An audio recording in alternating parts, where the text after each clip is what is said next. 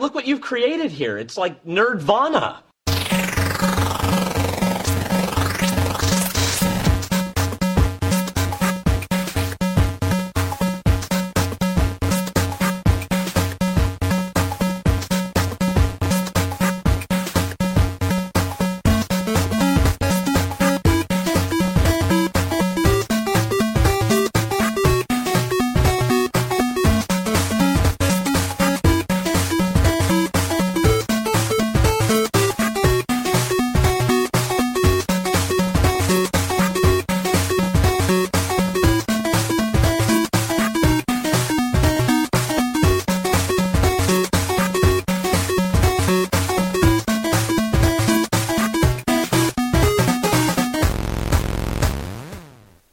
Herzlich willkommen zum Nerdwana Podcast. Das ist Version 1.73.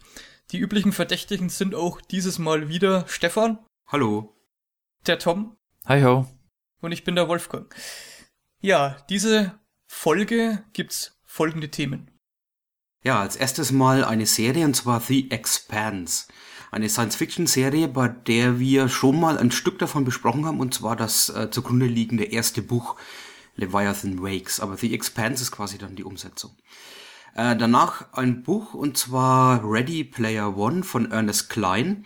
Dann begeben wir uns noch weiter in die Serien rein und zwar in die ähm, neue Inkarnation der Muppets und in die X-Files, die mit äh, ihrer zehnten Staffel seit langem mal wieder im Fernsehen aufgetreten sind. Danach gibt's einiges an Comics, aber erstmal einen Comic-Podcast und zwar von Nerd, Nerd, Nerd, den Podcast Die Sendung mit dem Nerd. Und dann natürlich den Comic Quick Check mit Squarriors, Love und Porn Story. Und danach wie immer, wie üblich, die Musik, diesmal mit David Bowie und seinem letzten Album Black Star und ein bisschen Death Metal, Separatist und das Album Closure. Ja, und abschließen werden wir natürlich wie immer mit unseren Previews. Aber bevor es jetzt losgeht, möchte ich einen kleinen Nachruf starten. Wir haben sowas ja schon des Öfteren gemacht, ein paar haben wir auch ausgelassen. Ich glaube, wir haben gar nicht über Terry Pratchett gesprochen und über Leonard Nimoy, aber einer meiner großen Helden, würde ich mal sagen, aus der ganz frühen Kindheit ist äh, letzte Woche gestorben, nämlich Peter Lustig. Er ist knapp 79 Jahre alt geworden und ich glaube, die meisten, die so unseren Alters sind, also die jetzt so zwischen 30 und 40 sind, sind höchstwahrscheinlich mit Löwenzahn im Fernsehen aufgewachsen. Es gab ja nichts anderes. Also es gab natürlich die Sendung mit der Maus, es gab die Augsburger Puppenkiste und es gab Spaß am Dienstag und dann halt noch Löwenzahn. Aber irgendwas on Demand gab's ja seinerzeit schon gar nicht.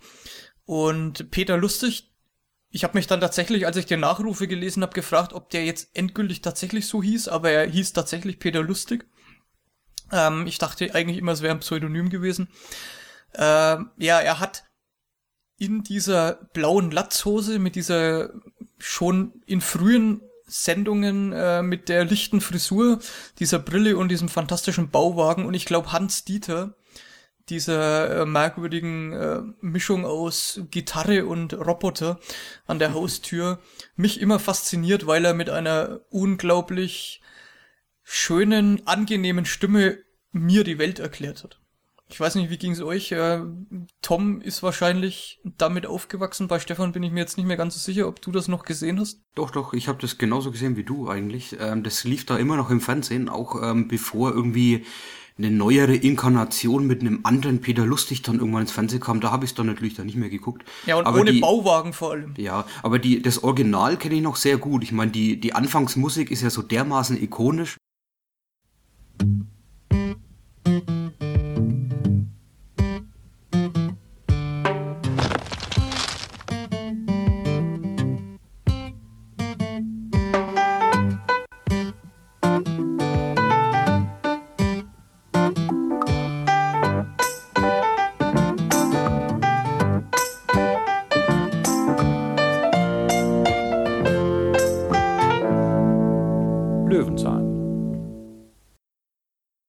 Ja, für mich war das auch immer so ein, so ein Kindheitserinnerung eigentlich. Und es war mit ähm, der Sendung mit der Maus eine der, der wichtigsten Sendungen, würde ich mal sagen, die die, äh, ja, wie du schon gesagt hast, die Welt erklärt hat oder eben so Sachgeschichten erklärt hat und nicht nur irgendwie Comic-Blödsinn war oder so. Ja, ich kenne es auf alle Fälle auch. Bei mir war es nur so, ich war wahrscheinlich schon oder ziemlich sicher ein bisschen älter, als ich das kennengelernt habe wie ihr. Hat mich äh, da natürlich durch die, durch den, wie soll man das sagen? Er hat einem ja die Welt erklärt und der hat es ziemlich gut gemacht und er hat es aber nicht so oberlehrerhaft gemacht. Das heißt, es war, man hat irgendwie mit ihm zusammen Sachen erlebt und dadurch halt auch irgendwas kennengelernt. Es war nur manchmal aus meiner Sicht dann vielleicht ein bisschen zu, zu kindlich, wie gesagt, weil ich halt da dann schon ein bisschen älter war. Aber ich habe das später auch nochmal gesehen und ich kann es immer noch sehr gut nachvollziehen, ähm, wieso das so ein wieso das so anziehend ist, wieso das so ein bisschen anderes Fernsehprogramm ist, weil das halt einfach anders drüber kommt. Also das, er ist glaubwürdig. Vielleicht ist das der Unterschied. Mhm. Also zwei Sachen hat er eigentlich gemacht. Ja, ich habe äh, das mir jetzt mir mal wieder ein bisschen vergegenwärtigt, weil ich jetzt, äh, nachdem die Nachrufe kamen, äh, mir ein paar alte Folgen angeguckt habe und was mir da sehr stark aufgefallen ist, er hat zum einen einen leicht anarchistischen Touch. Also in der ersten, einer der ersten Folgen zum Beispiel, da geht's drum, er hat seinen Bauwagen gebaut, jetzt hat er keinen Wasseranschluss. Dann zapft er erstmal den Nachbarn an und irgendwann denkt er sich dann, ja, es gibt doch Grundwasser und das kann ja keinem gehören, weil das ist ja da irgendwie drin. Ja, also es ist immer so eine anarchistische Herangehensweise von wegen, dass das, das Wasser gehört ja dann uns allen. Und da buddel ich jetzt einfach mal, nehme mir das. Und auf der anderen Seite hat er wenn er Dinge erklärt hat, er ist immer mit der gleichen Naivität und Unwissenheit wie Kinder eben dran, dran rangegangen. Und das macht es vielleicht so angenehm, dass es nicht oberlehrerhaft war. Also er hat immer gedacht, ja, hm, wie geht denn das überhaupt? Und mhm. wenn du das jetzt anguckst, dann denkst du dir, okay, ein erwachsener Mensch weiß das nicht, aber er macht's halt für Kinder und deswegen funktioniert's. Deswegen hat's so gut funktioniert. Und diese beiden ersten Episoden fand ich so schön, weil man da sieht, wie er diesen wundervollen Bauwagen konstruiert mit allen internen Dingen, mit allem, was draußen ist. Äh, da sieht man dann auch, warum die Badewanne draußen steht, weil einfach innen drin kein Platz ist. Der Bauwagen ist übrigens im Original jetzt ähm, in den Babelsberg Filmstudios im Museum zu bewundern. Also den gibt's noch, den Originalbauwagen. Und das ist halt für mich so ein, so ein ikonisches Objekt einfach aus der Kindheit gewesen. Und vielleicht noch ganz kurz, Peter Lustig hat übrigens in der Sendung mit der Maus angefangen. Er hat äh, in der ganz frühen Sendung mit der Maus, ich glaube Ende der 60er, Anfang der 70er, ein kurzes Segment gehabt. Und er hat ja, er war Radio- und Rundfunktechniker und er war für den Ton äh, zuständig für die Fernsehübertragung der Rede von Kennedy, als damals dieser Satz fiel, ich bin ein Berliner. Ähm, äh, das fand ich auch noch ganz lustig, das nachzulesen. Also er war bei einem äh, geschichtlich bedeutenden Event quasi dann auch Zeitzeuge gewesen.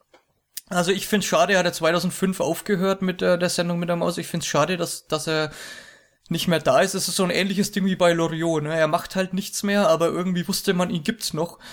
Und äh, es war halt, na, es ist nach wie vor ein super angenehmes äh, Fernsehprogramm und eine super angenehme Sendung, die man auch immer noch gucken kann und die man als Erwachsener dann noch mitschauen kann, weil alles, was da gezeigt wird, weiß man ja dann auch nicht habe ich jetzt am Anfang rausgefunden und äh, ich fand's, ich fand die ersten beiden Folgen wirklich grandios zu sehen, wie dieser, dieser Bauwagen entsteht. Ja, Peter Lustig und Löwenzahn. Es gibt übrigens Pusteblume auch noch. Mir war da irgendwas in Erinnerung. 20 Folgen Pusteblume und dann wurde das umbenannt in Löwenzahn. Wir werden was verlinken. Es gibt bei YouTube einen Kanal. Das sind alle 320 Löwenzahn-Sendungen verfügbar. Ähm, es gibt circa 200 mit Peter Lustig. Ähm, und dann kam sein Nachfolger auf Sendung, der in einem Haus gewohnt hat, was mir schon mal überhaupt nicht gefallen hat. Aber mhm. äh, ich habe nicht mehr davon gesehen. Okay, so viel zu Peter Lustig. Äh, wieder einer weniger. Es wird langsam knapp. Ähm, mit äh, bedeutenden Figuren aus der Jugend so. Ich glaube, da merkt man, dass man alt wird. wenn, wenn da alle wegsterben. Ja, einer ganz am Ende, der uns ganz am Ende der Sendung nochmal begegnen wird, ist ja auch erst weggestorben kürzlich. Ähm, jetzt machen wir erstmal weiter mit dem ersten Thema. Stefan, du hast es angesprochen, The Expanse. Eine Science-Fiction-Serie vom Sci-Fi Channel. Und da ist ja normalerweise, was Science-Fiction betrifft, nur große Grütze rübergekommen bis jetzt. Deswegen bin ich mal auf euer Urteil gespannt. Wir haben das Buch besprochen, Leviathan Wakes von James S.R. Curry, ich, das war ein Pseudonym für zwei Autoren aus dem mhm. Dunstkreis von George R. R. Martin, dem Autor von Game of Thrones. Ähm, wer Näheres zum Buch wissen will, kann sich nochmal Episode 54 anhören. Genau, 54 anhören. Habe ich letzte Woche auch gemacht, um mich darauf vorzubereiten auf die Sendung. ähm, das Buch ist halt schon ein bisschen her. Okay, äh, Tom, du wolltest was zu der Story erzählen. Ja, ich wollte kurz das äh, Setting ähm, von The Expanse äh, schildern und vielleicht auch erst noch nicht auf das Buch eingehen und ich werde auch auf alle Fälle erstmal noch nix irgendwie äh, spoilern. Da kommen wir dann später nochmal dazu. Ähm, ja, also das heißt, Expanse spielt äh, in unserer Zukunft ungefähr 200 Jahre. Äh, der Mond ist besiedelt durch die Menschen, der Mars genauso und auch schon bis in den Asteroidengürtel haben sich äh, viele Siedler ähm, ausgebreitet. Die stehen eigentlich alle immer noch so mehr oder weniger lose unter der Kontrolle der Erde. Der, die Vereinten Nationen sind dort die Regierung der Erde. Bis auf den Mars, der hat sich komplett losgesagt, der hat sich für autonom erklärt, ist also unter eigener Kontrolle, eigene Regierung, auch eine eigene militärische Macht, die wohl auch äh, sehr ebenbürtig oder, oder vielleicht sogar überlegen zu den äh, äh, Kräften auf der Erde ist. Und ähm, das Ganze spielt sich jetzt in einer Zeit aus, wo die Bevölkerung eigentlich ziemlich in Aufruhr ist. Das heißt, die Leute in den ähm, äußeren Regionen, in diese, die sogenannten Belter im Asteroidengürtel, fühlen sich eigentlich nicht mehr so der Erde zugehörig, also eigentlich ganz und gar nicht, sondern wollen auch äh, ihre eigene ähm, ähm, Nation gründen. Ich weiß nicht genau, wenn sie jetzt nicht auf den Planeten bezogen ist, wie sie sich dann nennen würden. Wahrscheinlich sind es dann halt die Belter. Und äh, wir sehen in dieser Fernsehserie einfach anhand von mehreren Charakteren, es geht um eine ähm, sehr hohe Regierungsposition auf der Erde, dann einen Polizisten, der auf Ceres, einem ähm, Asteroiden im, im Gürtel, äh, abspielt und dann noch äh, ein, ja, was ist er, erster Offizier auf einem Transportschiff. Und anhand dieser Charaktere und natürlich noch einige andere erleben wir das Abenteuer, was sich hier äh, über die ganze erste Staffel, muss ich mal sagen, überhaupt eigentlich erst ähm, eröffnet. Vielleicht kommen wir dann später noch dazu, wenn wir es im Vergleich zum Buch mal äh, darstellen, wie viel das jetzt der Handlung aus dem Roman schon widerspiegelt oder eben noch nicht. May I ask you something? Do you miss Earth? These endless blue skies, free air everywhere, and open water all the way to the horizon. When you spend your whole life living under a dome, even the idea of an ocean is almost impossible to imagine. They are an entire culture working together to turn a lifeless rock into a garden. We had a garden and we paved it. Someday, things gonna change. Earth and Mars have been stepping on the necks of the Belters out here for over a hundred years. You want to be careful how far you want to take this. We're all in this together. We are fighting for something precious here. They built their solar system on our backs, spilt the blood of a million of our brothers, but in their eyes, we're not even human anymore. Heaven help your enemies. Heaven help us all. Earth must come first. We make it all this way, so far out into the darkness. Why couldn't we have brought more light?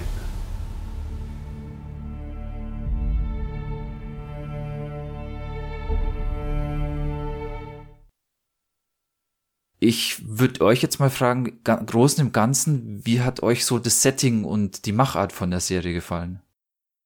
Also ich war erstmal sehr verblüfft, dass die Serie verdammt gut aussieht. Also alles, was sich im Weltraum abspielt, was quasi CGI Außenaufnahmen sind, sah für mich total überzeugend aus. War echt gut gemacht.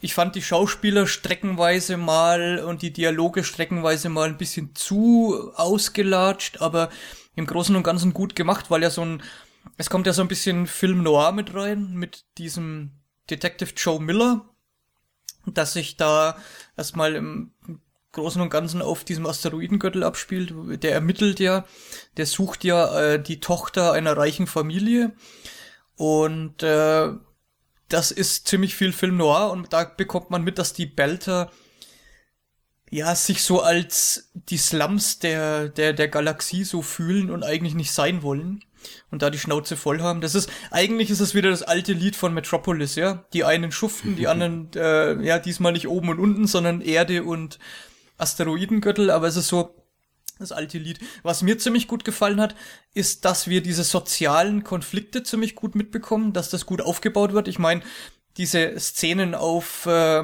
diese Aufruhrszenen in dem Belt, die sind teilweise halt ein bisschen klein gehalten, weil da das Budget einfach gefehlt hat. Also da sind wir jetzt nicht bei Massenszenen aller, oh, jetzt fällt, äh, aller Star Wars oder sowas, ja. Ähm, aber ist trotzdem überzeugend gewesen und äh, ich war total verblüfft, weil von Sci-Fi, da kenne ich zwei, drei Science-Fiction-Filme, die produziert wurden und die sind grottenschlecht.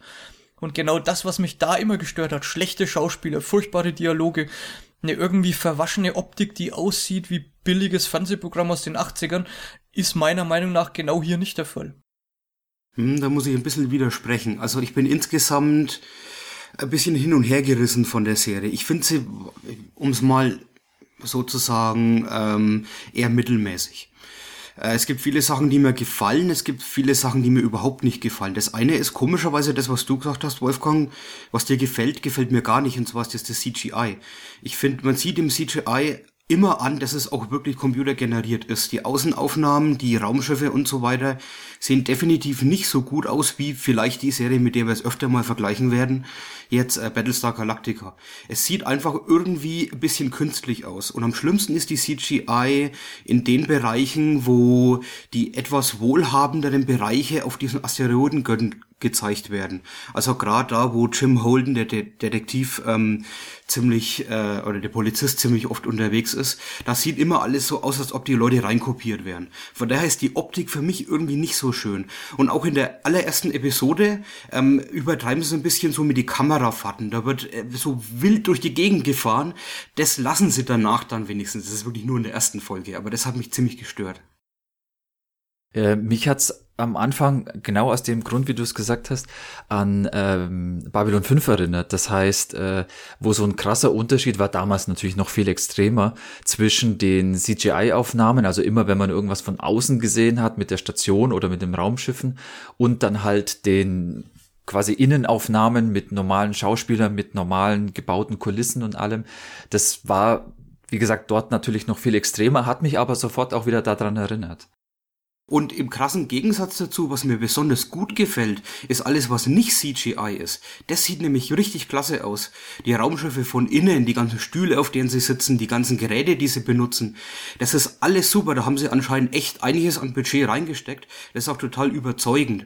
Ähm, und ich finde auch die ganze Technologie, die in, in der Serie vorkommt, ist sehr innovativ.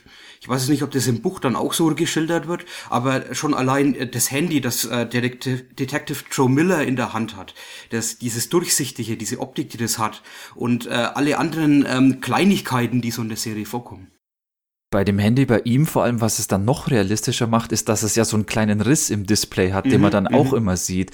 Fand ja, ich auch sehr genial. Ja. Das ist, das ist, das ist halt der Film Noir Aspekt an der ganzen Geschichte. Ja.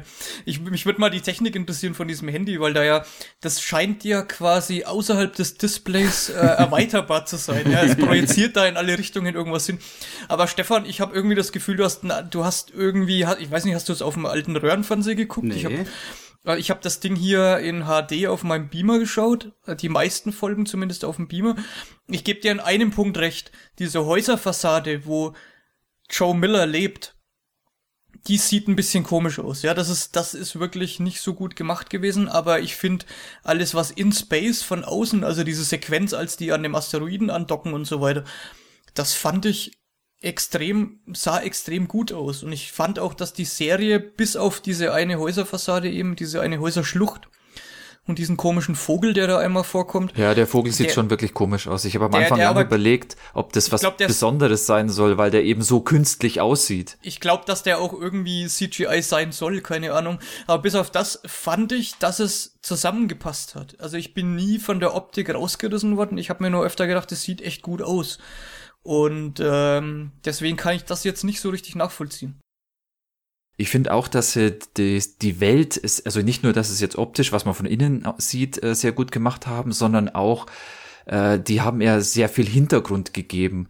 Äh, zum Beispiel auch ähm, eine eigene Sprache, also diese Belter sprechen ein Belter Creole, wo am Anfang ja so ein bisschen drauf eingegangen wird, dass was manche Wörter jetzt so bedeuten, aber äh, es kommt dann immer wieder vor und manchmal auch Textpassagen, wo man fast gar nichts versteht, weil halt so viele von diesen äh, Belter Creole Wörtern drin sind, die man dann äh, erstmal überhaupt nicht mehr identifizieren kann, wobei man manchmal schon im Zusammenhang ja rauskriegt, was jetzt gemeint ist. Oder auch die äh, die Eigenheit, dass äh, Leute, die eben in niedriger Schwerkraft aufgewachsen sind, einfach auch bisschen anders aussehen, also sehr lange Extremitäten haben und auch Probleme haben, wenn sie dann irgendwo hinkommen, wo normale, also Anführungszeichen normale Schwerkraft herrscht, also auf der Erde. Da können die zum Teil gar nicht mehr richtig leben. Ähm, das fand ich macht die Welt sehr, sehr glaubhaft und sehr, sehr tief einfach. Ja, man wird richtig irgendwie in dieses ganze Universum mit reingezogen. Äh, die ähm, Schwerelosigkeit hat mich auch am Anfang gewundert. Die erste Szene, die man ja sieht, ist gleich in Schwerelosigkeit. Ich habe mir, ich hab mir dann schon gedacht, dass sie es vielleicht wirklich realistisch machen und alles, was im Weltraum stattfindet, wirklich schwerelos ist. Aber sie haben ja diese Schuhe, mit der sie sich am Boden festhaften, wo sie das umgehen können. Aber trotzdem, ja, dass die Leute so hoch gewachsen sind, die Belter, die in Asteroiden, äh, in Asteroidengürtel leben, ist äh, sehr, sehr glaubwürdig. Und auch, also man, man kann die Leute quasi richtig erkennen und auch die Sprache ist super. Es ähm, hat was von dem südafrikanischen Dialekt. Ich habe es relativ gut verstanden. Ähm, Wenn es um wichtige Sachen ging, da haben sie sich vielleicht ein bisschen mehr Mühe gemacht, dass man es auch wirklich als Zuhörer versteht. Ähm, am Anfang hatte ich ein bisschen Probleme, weil immer mal wieder so einzelne Worte fallen, wo ich dann ein bisschen so Probleme hatte zu folgen. Was aber auch besonders schön ist, dass sie Gestik mit drin haben. Also sie machen immer so Handbewegungen, die irgendwie mit dazugehören, die auch zu diesem Belter ähm, zu dieser Kultur gehören. Und der, beste übrigens ähm, von den Charakteren bei The Expanse, der den besten Dialekt hat, ist dieser OPA-Anführer. Der, von dem hätte ich gern sogar noch ein bisschen mehr gesehen. Und obwohl er so einen dicken Dialekt hat, habe ich ihn immer super verstanden. These men refuse to top up our water tanks. We'll die out there without it. So die. Mars killed the cats! Yeah! yeah! Hey, hey, hey, back these guys up. Hey, you! You. You're taking their side, kid. You stay there, right there. All right, now. Coleman. Coleman gotta die sometime. But now. Give the Martians the water! We know they're not animals. You have every right to be angry. You should be angry. But if we act like animals, it only justify their belief that we are. Give him for him a Lord Hitim. Treat them the way they should treat us.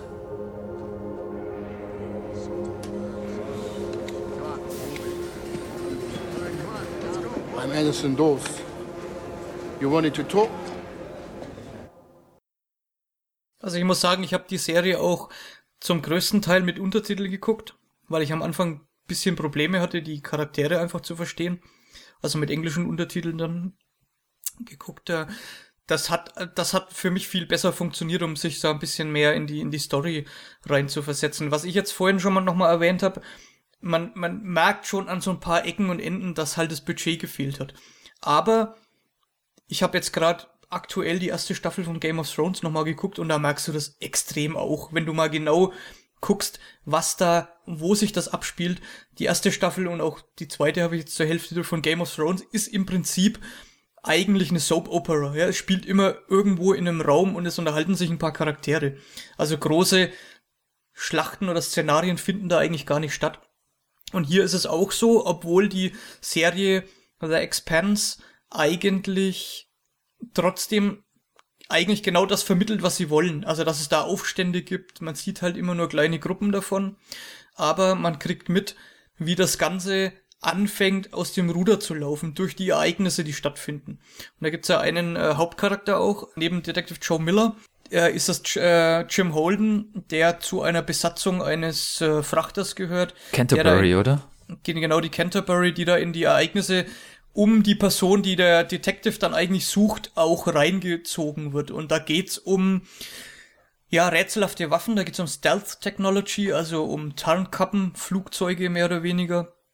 Und äh, da wird dann auch der Mars nochmal ganz wichtig, weil was du vorhin schon erwähnt hast, der Mars ist ebenbürtig zur Erde und vor allem ist es auch eine sehr militaristisch geprägte Gesellschaft auf dem Mars. Also die sind eigentlich so der militärische Arm, der da ausgelagert wurde. Und ähm, das wird jetzt in der Serie nur ganz kurz angesprochen. Ähm, es gibt ein paar total Bekloppte, die den Jupiter besiedelt haben.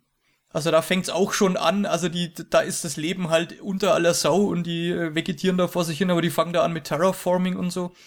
Ähm, also das gehört auch noch zum Szenario. Ich weiß gar nicht, ob es in der Serie angesprochen wird, im Buch wird's nochmal kurz angesprochen und ich glaube, das wird später dann auch nochmal wichtig in den Büchern. Ich glaube, das fünfte ist schon erschienen. Die sprechen in dem Zusammenhang eigentlich immer nur von den Leuten auf dem Mars, äh, dass die dort den Planeten äh, terraformen eben und die, die nennen die, glaube ich, auch immer Duster. Die, die Leute vom Mars sind die Duster.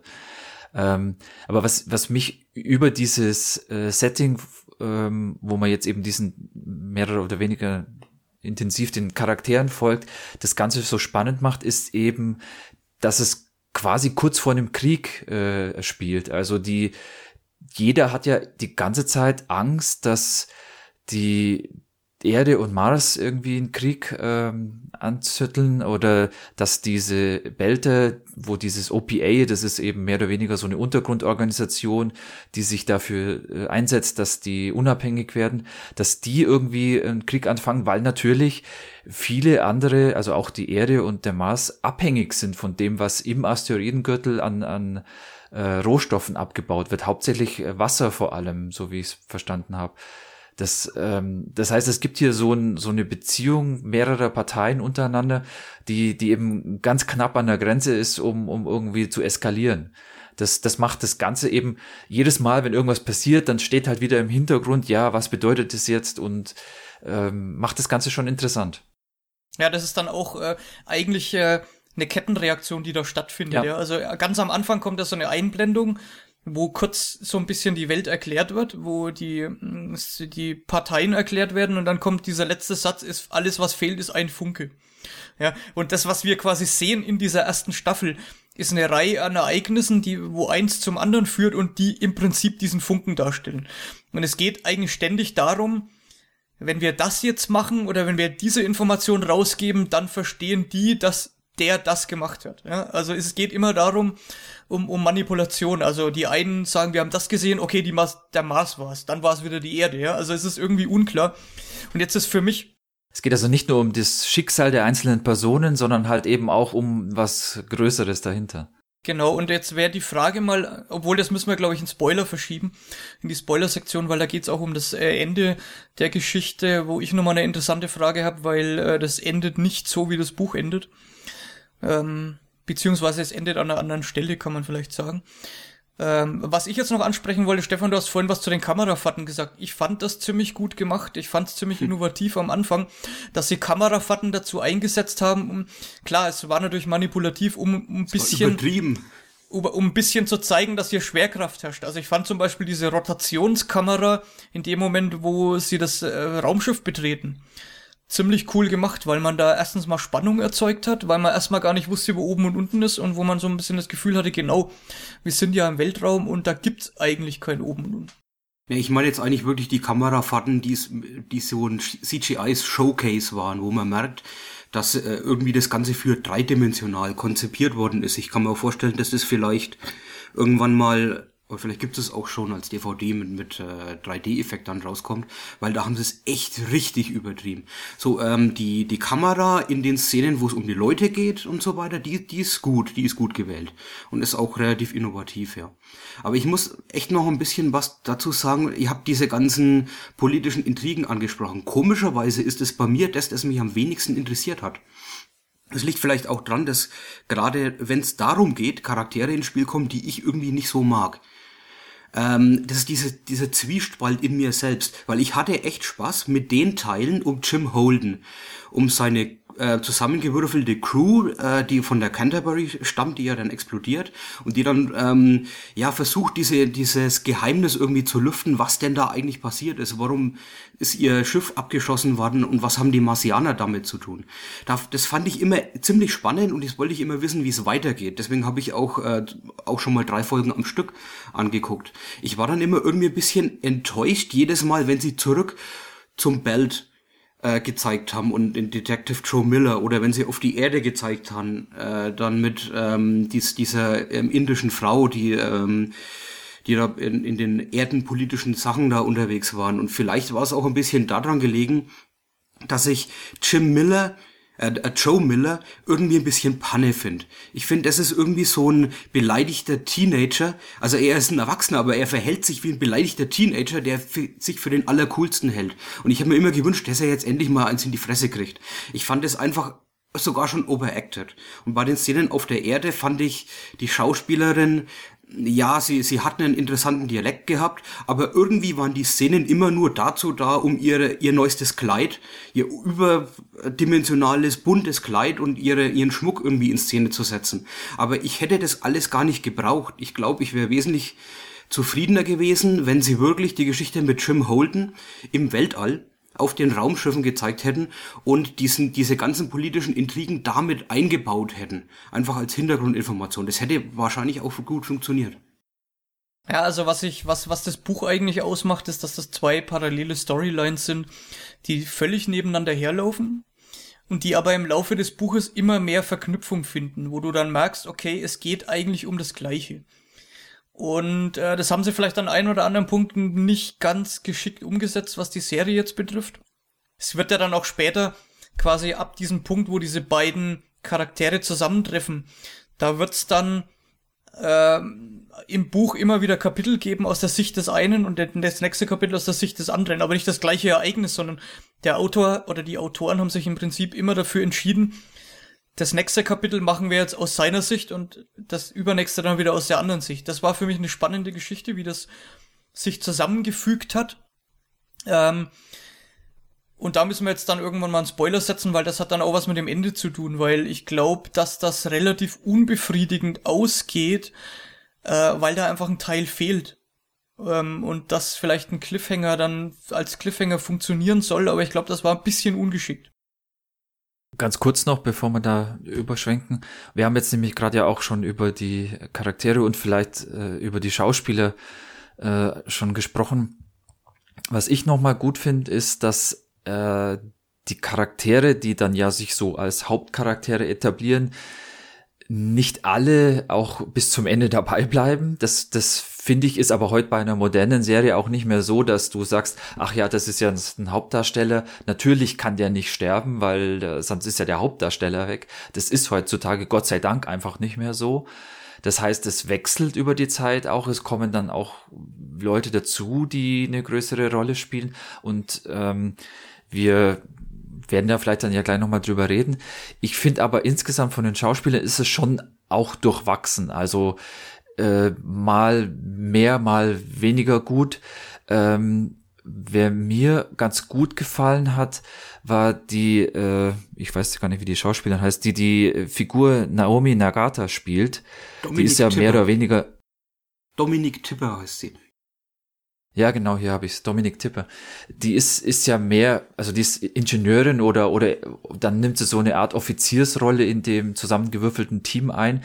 Sie spielt, finde ich, ziemlich gut, vor allem, weil sie eben eben nicht, nicht so eindimensional ist. Also sie hat schon natürlich die, das, hm, also, wie soll man sagen, das Commitment für dieses Team, also sie, sie hat die Loyalität und äh, es gibt einen Anführer, aber meistens sagt sie dann doch noch irgendwas dazu, wenn sie, wenn sie eine eigene Meinung hat. Und äh, oft ist es sogar so, dass es, dass es eher so eine Art Zweiergestirn ist, wenn die irgendwie eine Entscheidung treffen. Ähm, und auf der anderen Seite hat sie dann ja auch einen Alliierten in der, in, unter den Leuten, wo sie aber auch nicht komplett hinter ihm steht. Also der macht dann später auch Sachen, wo sie sagt, nee, das, das geht eigentlich nicht. Das ist also für mich auch gut gespielt, dass sie hier äh, eine Position hat, die nicht so einseitig ist. Think about it. We're the only survivors from the Canterbury and the Donager. We look like terrorists. No one's gonna believe our story. I wouldn't believe us. Fred Johnson just offered us a lifeline. I say we take it. We're not going to Tycho. You got any other ideas? You can't trust Fred Johnson. We all know what he's capable of. That was like 10 years ago. People change. The Martian said you were OPA. Stop talking about stuff that you know nothing about. Because. I vote no.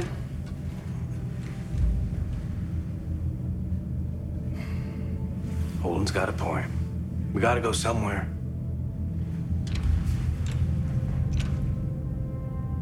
Amos, I'm with you, boss. then it's two against two. We're not going anywhere. Ja, die Dynamik in diesem Team ist ganz gut gemacht, weil es gibt äh, mysteriöse Charaktere, wo man nicht weiß, äh, sind die OPA, ja, also sind das Terroristen in Anführungszeichen, so wie das immer Ja, ja, rauskommt. klar. Ja, dann, dann, äh, das ist alles und wer zu wem loyal steht, das ist ziemlich offen eigentlich bis zum Schluss. Was ich jetzt, ähm, ich habe Probleme gehabt mit der Schauspielerei in manchen Sequenzen, was den Detective Joe Miller betrifft. Und da gibt's Mhm. diesen merkwürdigen Typen, der da öfter mal auftaucht, ja, der irgendwie dann auch ähm, Macht haben will wahrscheinlich und da der Anführer, äh, wie sich dann vielleicht später rausstellt, so habe ich das zumindest gesehen, der Anführer dieser Aufständischen dann ist, da gibt's ein paar Gespräche zwischen den beiden und die Gespräche, die sind halt so geschrieben und so ausgeführt, ähm, dass es möglichst cool rüberkommt. Ja, und im Endeffekt haben die, haben die null Inhalt, das ist nur blödes Gelaber und die sind halt teilweise extrem lang. Da wün- wünschte man sich manchmal, dass die endlich mal zur Sache kommen, ohne sich da die nächsten Floskeln an den Kopf zu werfen, wo du eh nichts von hast und äh, das fand ich ein bisschen komisch und, und einer, der im Buch, glaube ich, wenn ich mich richtig erinnere, da kann ich aber jetzt falsch liegen, auch gar nicht vorhanden ist, ist der, ich sag mal, Sidekick von Detective Joe Miller, der dann äh, dem dann was passiert, was eigentlich nur dazu führt, äh, oder dazu führen soll, besser gesagt, dass wir Joe Miller äh, bisschen besser verstehen oder seine Motivation besser verstehen, was halt total in, in die Hose geht, meiner Meinung nach, in der Serie selbst. Äh, ich kann mich nicht erinnern, dass der überhaupt existiert hat. Also man, das wird auch so halbherzig dann irgendwie später nochmal eingebaut. Also da passiert was relativ krasses eigentlich und dann äh, wird das erstmal ewig lang nicht erwähnt und dann äh, pff, kommt, soll's irgendwie ein bisschen zur, zur Stimmung von Joe Miller oder zu seiner Motivation beitragen, aber glaubhaft ist das dann eher nicht, weil er macht eher so den Eindruck, als ob es ihm eigentlich egal ist. Also was ich bei Joe Miller gar nicht nachvollziehen konnte, ist im Grunde dann seine wirkliche Motivation, immer wieder diesen Fall ähm, aufzunehmen, äh, diese Frau zu finden, obwohl er ja eigentlich größte Probleme mit seiner Chefin hat. Und äh, seine letztendliche Motivation, warum er das macht, fand ich absolut bescheuert. Das hat sich am Anfang mal ein bisschen angedeutet, aber ich habe gehofft, dass sie nicht in die Richtung gehen. Dass es dann so war, fand ich echt, also ist es absolut nicht nachvollziehbar. Ja, das ist im Buch, das ist im Buch wesentlich nachvollziehbarer und das ist ein bisschen schade, dass sie das nicht rübergebracht haben, dass, dass, dass der Part teilweise auch schlecht geschrieben ist. Also mir hat der Charakter manchmal auch Spaß gemacht. Ich fand den teilweise auch glaubwürdig als äh, so ein Film-Noir-Charakter, die ja meistens eher nicht die Identifikationsfigur sind, sondern so ein bisschen Arschloch sind auch. Das hat mir schon Spaß gemacht, aber ich habe ich hab natürlich die Motivation gewusst, irgendwie aus dem Buch noch, aber ich habe auch gespürt, dass die im Film selber nicht wirklich rüberkommt. Ich fand schön, dass er so, so schön äh, kaputt aussehen konnte. Also in, in manchen äh, Szenen, da war er wirklich, wirklich fertig. Mhm. Und das hat er irgendwie ganz gut hinbekommen. Aber sonst ja eher mittelmäßig. Aber vielleicht sollte man mal kurz äh, in die Spoiler-Sektion Nee, nee, wechseln. würde ich noch nicht, würde ich noch nicht. Ich habe Okay. ich hab noch einen Punkt, Ja, und zwar, ja. ähm, vielleicht ist euch das auch aufgefallen, aber im Mittelteil erstreckt sich's ein bisschen. Auf alle ich Fälle, glaub, ja. Ich glaube, dass da ein oder zwei Folgen einfach zu viel waren, Ja. weil da mal relativ wenig passiert. Ich fand's super spannend äh, in der ersten Hälfte. Was ist jetzt da mit der Canterbury? Also wer ist dieser mysteri- mysteriöse Faktor gewesen, der da angegriffen hat? Was will der? Wird der auch sehr, sehr lang offen gehalten? Äh, ist ja am Ende auch noch nicht so richtig klar in der Serie, glaube ich, gewesen. Ähm, ich muss, da, da bin ich mal gespannt, wie ihr das aufgefasst habt. Ähm, Im Mittelteil streckt sich dann so ein bisschen und äh, da hätte man vielleicht acht Folgen draus gemacht, besser als die zehn. Also ich fand gerade die ersten fünf Folgen besonders schön und dann eben gerade die Geschichte um Jim Holden, wie ich schon gesagt habe, äh, und seine, seine zusammengewürfelte Crew. Äh, allerdings habe ich dann trotzdem ein bisschen Probleme mit denen. Also es ist jetzt nicht wirklich super toll, was da gezeigt wird. Und es liegt vielleicht ein bisschen dran, dass gerade Jim Holden, der Hauptcharakter, ein bisschen blass irgendwie rüberkommt. Er, ist zwar eine, ein Charakter, den kann man mögen, aber ich kann, ich kann ihn nicht so richtig fassen. Er ist so, so universell irgendwie, so normal. Ein bisschen zu normal vielleicht. Äh, da sind die anderen Charaktere wesentlich interessanter. Ich finde jetzt gerade die Charaktere, die vielleicht am wenigsten beleuchtet werden, am interessantesten. Und das ist Alex Kamal, der Pilot, äh, der mit dem Bart und äh, der eine Draufgänger-Typ, ähm, Amos Burton, der ja auch ähm, äh, Naomi immer so als seine Chefin sieht und eigentlich immer ihr irgendwie an den Lippen hängt und alles macht, was sie sagt und immer ihrer Meinung ist und dann wechselt das natürlich auch ein bisschen über die Serie und gerade am Schluss ist das Verhältnis zwischen Naomi und Amos irgendwie das interessanteste von allen. Ja, das ist halt der Waffentyp, ne? Der Ja. rennt halt immer mit der größten Wumme rum. Genau. ähm, den fand ich streckenweise knapp am Klischee vorbei, aber die äh, das Verhältnis zwischen den beiden war auf jeden Fall interessant, weil man immer so, also man hat gespürt, da ist irgendwas, ja, also da gibt's eine Vergangenheit und man hat aber nicht richtig, man konnte es nicht richtig greifen und das war eigentlich das Problem von Jim Ja. Holden ja auch und den anderen Genau. Charakteren, dass sie nicht wirklich damit umzugehen wussten. Irgendwie hat's immer so ausgeguckt, als wenn er ihr Wachhund ist, ja. Ja, Ja. genau. Das, ist, Ja, das ja. trifft's perfekt, ja. Und äh, zwei andere Charaktere, die ich total super finde, die aber viel zu wenig Zeit gekriegt haben, sind äh, die zwei höchsten Offiziere des äh, Marsianerschiffs. Ich fand die einfach so Charakterköpfe. Und ich fand die extrem interessant. Leider kommen sie halt nicht so oft vor, aber schon wie dieser eine Interrogator ähm, diesen Raum betritt und diese Kugel schluckt. Diese Kugel, die übrigens für mich das größte Mysterium irgendwie darstellt an Technologie. Was macht es genau? Ähm, die zwei Charaktere, also mit mit der ähm, ja, mit dem mit der Chefin da von diesem äh, mit dem General da, dieser Generälin, äh, die die fand ich sehr sehr schön äh, dargestellt. Also ich dachte, dass diese Kugel eigentlich eher eine Art Droge ist, was seine Wahrnehmung verschärft, so dass Mhm. er halt Ja. noch viel eher die kleinen Nuancen erkennen kann, ob jemand lügt oder die Wahrheit sagt. Mhm. Ich glaube auch, dass es in die Richtung geht, ja. Na, so sah es aus, ja.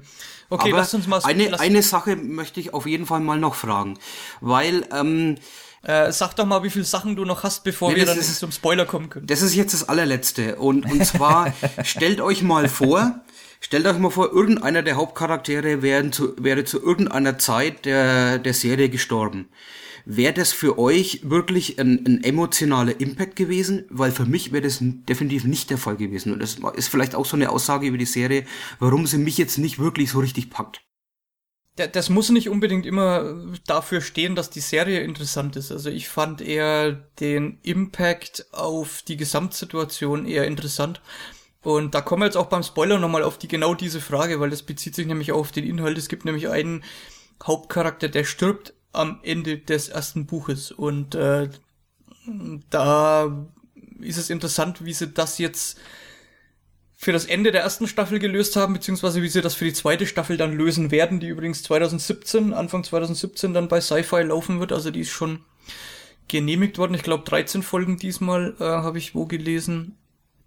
Ähm, ja, also die es, es gibt schon ein paar Charaktere, also Joe Miller zumindest nicht, äh, aber das liegt vielleicht auch daran, dass ich da ein bisschen Vorkenntnisse habe bei manchen Charakteren.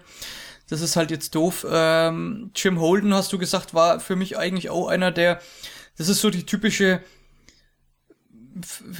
ich sag mal, Führerfigur klingt jetzt blöd, aber so der Anführer, die, die, der Anführer so einer Gruppe, der, der immer ein bisschen zu langweilig ist. Ähm, die anderen Charaktere auf jeden Fall schon. Also bei äh, Naomi hätte ich mir das schon, also da wäre es mir schon nahe gegangen, wenn die gestorben wäre, weil das für mich eigentlich aus der Crew so die Figur war, die ich am interessantesten fand. Also es ist halt vielleicht auch so eine Gratwanderung. Natürlich ist es schlecht, wenn man den Charakteren emotional so so fern steht, dass es einem egal ist, ob die jetzt da sind oder nicht. Aber auf der anderen Seite ähm, ist es natürlich auch toll, wenn man wenn man immer damit rechnen muss, dass jetzt mal eben einer von den Charakteren stirbt und es aber trotzdem weitergehen kann. Also dass die Serie von der Struktur her so aufgebaut ist, dass das dann noch weitergehen kann. Und ich denke, vielleicht hast du schon recht, dass man hier ein bisschen zu zu objektiv quasi dem Ganzen einfach nur zuschaut, als dass man sich da selber jetzt irgendwie in, in eine der Rollen äh, reinversetzen kann. Aber gerade dieses, dieses, dass alles immer auf dem Spiel steht, fand ich, hat für mich schon funktioniert. Okay, dann lasst uns mal Spoiler-Sektion aufmachen. Da geht jetzt äh, an euch mal die Frage, wie ihr das Ende eigentlich aufgefasst habt, weil ich fand das jetzt gerade äh, ohne vor, also ohne Wissen, wie es im Buch ausgeht, ähm, relativ gewagt und schwammig, wie sie das jetzt zu Ende gehen haben lassen. Also sie haben es eigentlich relativ offen gelassen. Und ähm, das Ende von Leviathan Wakes äh, ist zum einen mal, ich, ich verrate euch jetzt da nix, aber ist zum einen mal vollkommen klar, wer der Aggressor war, was dahinter steckt und was mit dieser ganzen ja, mit diesem Virus oder was es auch immer jetzt da ist, ja, also was das ist, ist eigentlich, wird eigentlich komplett aufgelöst und es gibt noch ein Major Event am Ende des ersten Buches, der mehr oder weniger das Ganze zum Abschluss bringt, aber vollkommen klar macht, dass die Situation alles andere als gelöst ist. Und das ist ja jetzt alles andere als das, was die Serie macht. Ja, äh, die, die Serie suggeriert offensichtlich, dass es noch weitergehen muss. Das ist total klar. Es ist ein total offenes Ende. Ähm, ich weiß jetzt nicht, wo das Ganze noch hinführen wird, deswegen kann ich das auch nicht so richtig nachvollziehen. Also für mich war das eigentlich ein typisches äh, Staffelende mit einem offenen Cliffhanger. Also ziemlich typisch eigentlich für das, was immer gemacht wird. Ähm, ich fand, die letzten zwei Folgen sind ein bisschen so zusammenhängend, weil sie auf dieser Eros-Station stattfinden und äh, so ein bisschen ein anderes Szenario stattfindet. Äh, dadurch, dass ja diese Aufstände sind, dass dieser Virus ähm, um sich schlägt, äh, ich finde den, den, Virus sehr schön dargestellt. Vor allem die Frau, äh, die ja immer gesucht wird, wie ihr diese Kristalle irgendwie sogar aus dem Mund rauswachsen und so. Und auch wie abgefuckt die zwei Hauptcharaktere, nachdem sie ja mal aufeinandertreffen, dann sind, nachdem sie diese Überdosis Radioaktivität kriegen und Jim Holden, äh, Joe Miller da immer nur Blut in der Gegend rumkotzt. ja, ja. Ähm, fand, fand mich sogar ein bisschen daran erinnern an dem, was wir letzte Folge besprochen haben mit der letzten Folge von Ash vs. Evil Dead, wo ja auch einer der Hauptcharaktere dann so dermaßen abgefuckt am Schluss ist. Ähm, das, das war richtig schön.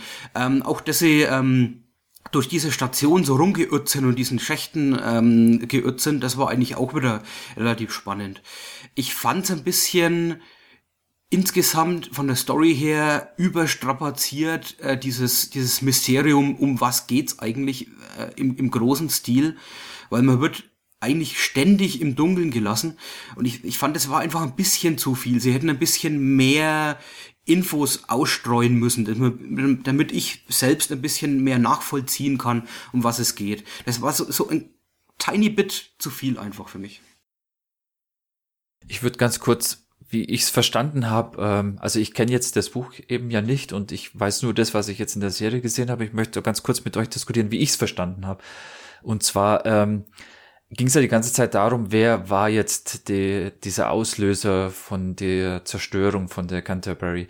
Und ähm, am Schluss, das ist dieser Virus oder, oder ich würde es eher ganz konkret sagen, diese außerirdische ähm, Substanz, was auch immer das dann genau ist, was wirklich ähm, dahinter steckt. Das heißt, äh, es gibt eine zusätzliche Fraktion, die eben diese außerirdische Lebensform vielleicht oder was auch immer das jetzt eben ist, Virus passt bestimmt am besten eigentlich, ähm, benutzen will.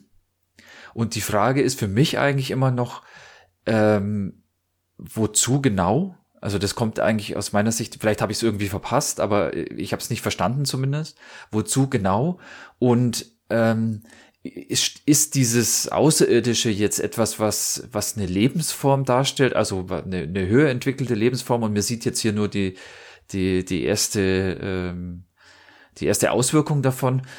oder ist es halt einfach nur vielleicht ein Virus, also wie eine, eher wie eine Krankheit, was man vielleicht als Waffe einsetzen kann oder so. Das habe ich eben auch nicht kapiert. Äh, beziehungsweise ich habe es schon so verstanden, wie es äh, Stefan erzählt hat, dass es halt einfach noch nicht gesagt werden sollte, weil es halt als Cliffhanger eben eine Handlung von der zweiten Staffel dann er, äh, eröffnet. Aber das war so für mich, was ich, was ich jetzt da am Schluss rein interpretiert habe. Also es fehlt im Prinzip im Vergleich zu Leviathan Wakes fehlt das letzte Kapitel mit einem Major Event, sag ich mal, wo das eigentlich alles klar wird und wo dann auch nochmal was passiert, was, was wie gesagt zum einen Ende darstellt, zum anderen aber auch ähm, gut als Cliffhanger für ein zweites Buch funktioniert. Was aber so ein Reset der kompletten Bedrohungs, des kompletten Bedrohungsszenarios im Prinzip darstellt. Und äh, das fehlt mir hier so ein bisschen. Und ich finde auch, dass es dafür, dass, dass viel Spannung aufgebaut wird durch den Fakt, dass es eine Fraktion gibt, äh, wo man nicht weiß, sind das jetzt Marsianer, sind das jetzt äh, Erden, kommen die von der Erde, sind das Belter, sind das OPA, ist was, was wollen die? Ist das ein bisschen unbefriedigend, was die erste Staffel da am Schluss macht? Ja, also die, der, der, der große Outcome von der ersten Staffel ist ja im Prinzip, dass die schaffen, von der Station wegzukommen. Das ist ja eigentlich alles das, was passiert. Und das ist ein bisschen wenig, finde ich angesichts dessen, was, was da auf dem Spiel steht. Ich habe ja damals auch von Space Zombies gesprochen, also im Buch ist das noch ein bisschen krasser geschildert, was die da für Zustände auf der Station vorfinden. Sie sprechen ja auch von Experimenten, also irgendein mhm. Experiment findet ja da statt. Und man muss vielleicht noch mal ganz am Anfang, um ein bisschen besser damit äh, um oder sich besser vorzustellen, was da stattfindet, mal ein bisschen auf die auf eine der allerersten Szenen der ersten äh, Folge eingehen und zwar in dem Moment, wo die Hauptcharakterin, also die Frau, in diesen Reaktor von ihrem Raumschiff reingeht und da ganz kurz sieht, dass da so eine Masse um den Reaktor, so eine biologische Masse um den Reaktor rumhängt und wir sehen da so einen Charakter, der da reingesaugt wird irgendwie. Und später dann, als die Crew der Canterbury auf dieses Schiff kommt, ähm, und feststellt, wenn sie den Reaktor aktivieren, dann saugt diese Masse irgendwie Energie. Ja, also die lebt anscheinend nicht selber, sondern die äh, frisst da irgendwie Energie. Und das ist auch ein wichtiger Fakt, der dann nochmal ein bisschen, äh, da, also zur Auflösung dann führt, mehr oder weniger. Aber man soll ja jetzt in der Staffel auch nicht mehr wissen. Also ihr habt es eigentlich schon ganz gut umrissen, oder Tom, du hast es eigentlich ganz gut umrissen. Und alles weitere wäre jetzt aus dem Buch gespoilert und das will ich eigentlich nicht machen. Ja, ist gut. Ähm, ich hätte nur noch eine Frage vielleicht in Verbindung zum Buch jetzt direkt. Äh, fandest du, dass die Charaktere genauso umgesetzt sind. Äh, meine Frage geht jetzt hier eigentlich ähm, spezifisch zu Joe Miller und äh, dieser Repräsentantin auf der Erde, weil die sind schon charakterlich sehr überzeichnet, würde ich mal sagen. Hattest du jetzt das Gefühl, dass die aus dem, aus dem Buch genauso übernommen worden sind oder ist da auch rein interpretiert worden in die Charaktere? Also blödsinnigerweise kann ich mich an die äh, Frau von der Erde, also diese äh, politische Repräsentantin, überhaupt nicht erinnern. Kam die heute vor? Also es kann gut sein, dass diese, dass dieser Part auch in die Serie reingeschrieben wurde, Aha. weil ich mich irgendwie ähm, nur dran erinnere, dass es diese zwei Storylines gab, also die Crew der Canterbury und äh, Jim Holden.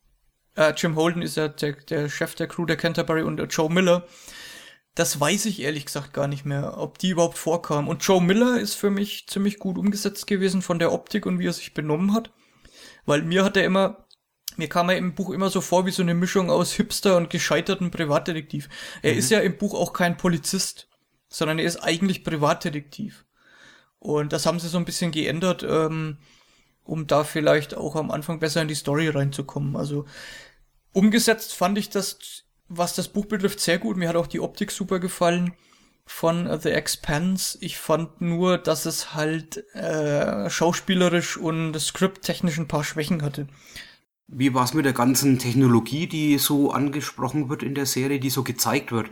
Kommt es im Buch auch so rüber, dass das äh, was Innovatives ist und dass da sehr viel Arbeit drin steckt, so eine, so eine Welt zu erschaffen quasi mit lauter so Kleinigkeiten, die da existieren? Also das, also das Worldbuilding im Buch war ziemlich gut. Ich kann mich an diese Handys zum Beispiel nicht erinnern, ähm, an Raumschiffe und so weiter. Was ich damals ganz cool fand, ist dieses in die Zukunft entwickelte Szenario mit Mars, Mond und diesen Beltern. Also, das dass wir eigentlich, ja. das ist ja wieder dieses, dieses Statement, wir kommen als Menschheit ja nicht aus diesem aus diesem Trott raus, dass es halt immer irgendwo die Benachteiligten gibt, ja, und irgendwo die militärischen Spinner gibt. Also es läuft immer nach dem gleichen Schema ab und ist halt, es hat halt nichts von Star Trek, wo irgendwann der Punkt kam, wo alle irgendwie vernünftig wurden und äh, der, der Feind kommt jetzt von außerhalb, sondern die Menschheit kriegt halt ihre Probleme irgendwie nie in den Griff und es wird halt zwar irgendwie noch globaler, also es wird universeller quasi so oder äh, Sonnensystem, im Sonnensystem zumindest ausgebreitet, aber es ist doch das gleiche Theater, oder? Ja, die, die Menschheit breitet sich halt aus, aber sie entwickelt sich nicht. Also das ist immer noch der gleiche Art von Idioten, wie es halt jetzt so ist. Die nehmen halt ihre Probleme auf die anderen Planeten mit und ja, dann ja. läuft's genauso ab. Ja. ja, das ist eigentlich, das ist eigentlich, und das macht's für mich, also das hat für mich die Welt eigentlich auch so spannend gemacht. Ich fand, das nicht so gut umgesetzt wie Battlestar Galactica, wobei mhm. das ja ein ganz anderes Szenario ist, ja, da ist ja wirklich alles am Arsch. Ähm, aber es ist schon keine, ich sag mal, keine äh, Science Fiction, die halt, äh, es ist eher Dystopie als Utopie, sagen wir mal so. Ähm, und das macht für mich eigentlich immer spannend. Und es war für mich dreckig und äh, dystopisch genug, dass es funktioniert hat. Ich habe immer irgendwie so das Gefühl, dass es eine Mischung aus Battlestar Galactica und Total Recall ist. Weil der Original Total Recall aus den 90ern mit Arnold Schwarzenegger hat mich von den Szenen immer irgendwie an diese, ähm, an diese, an diesen Belt erinnert also an diese Slums. Das war so ähnlich und es gab ja auch ähnliche Probleme mit Ventilatoren, die ausgesetzt haben und solche Sachen. Und dass die, die Bevölkerung unterdrückt wird. Aber der Vergleich mit Battlestar Galactica hing zumindest an einer Sache und zwar möchte ich das mal ganz kurz erläutern. Battlestar Galactica ist eine Serie, die zwar eine komplette übergreifende Story hat, die immer durchgeht, aber es gibt einzelne Folgen, wo es zum Beispiel mal um ein Rook Raumschiff geht oder es geht um Schwarzmarktprobleme in der nächsten Folge und so. Also abgetrennte Probleme. Die Expanse ist komplett zusammenhängend. Also man kann es eigentlich am Stück angucken und es gibt keine abgetrennte einzelne Folge. Deswegen gibt es auch für mich keine Highlight-Folge oder die beste Folge von diesen zehn Stück hier. Äh, das ist wirklich eine zusammenhängende Story. Aber es gibt zumindest einen Highlight und das ist jetzt gerade einer, der nicht zum großen Ganzen gehört, Erde, Mars und so weiter, sondern der ist auf kleinster Ebene. Und da habe ich mich echt gefragt, bin ich jetzt plötzlich in einem Coen Brothers Film? Es ist in dieser Hotellobby als plötzlich alles so runter geht auf, auf eine Geschwindigkeit, die vollkommen langsam ist. Ähm, der, der Hauptcharakter Jim Holden muss warten, bis der, der an, der, an dem Tresen steht, fertig ist. Ja, ja. Und dass man das dann eben sieht, ja. ja. Also normalerweise kommt halt gleich das nächste einfach. Ja, er kommt dahin, muss irgendwas machen und dann zack sind sie schon im Zimmer. Ja, also, das ist, eine, das ist eine fantastische Szene, weil super Spannung erzeugt wird. Also das mhm. sind Charaktere im Raum, wo man nicht weiß, was die für eine Agenda haben. Ja, äh, die haben auch alle dann, wie sich in der Auflösung der Szene dann auch rausstellt, alle die Colts ziemlich locker, ja. Und äh, das ist ja auch im Prinzip das erste Zusammentreffen zwischen äh, Jim Holden und Detective Joe Miller. Und die kennen sich ja nicht. Und die arbeiten, stehen eigentlich auf der gleichen Seite, wobei Joe Miller, der steht eigentlich eher auf seiner Seite und auf sonst keiner. Ähm, und das ist halt spannend, weil man irgendwie das Gefühl hat, das könnte auch jetzt blöd ausgehen, obwohl die eigentlich an der gleichen Sache arbeiten. Ja, okay, wir sind ein bisschen zwiegespalten, was die Expanse betrifft, aber ich glaube, wir haben es eigentlich alle gern geguckt. Wie schaut's bei euch mit Season 2 aus? Würde ich gucken wollen, ähm, einfach allein, weil die Handlung so spannend ist.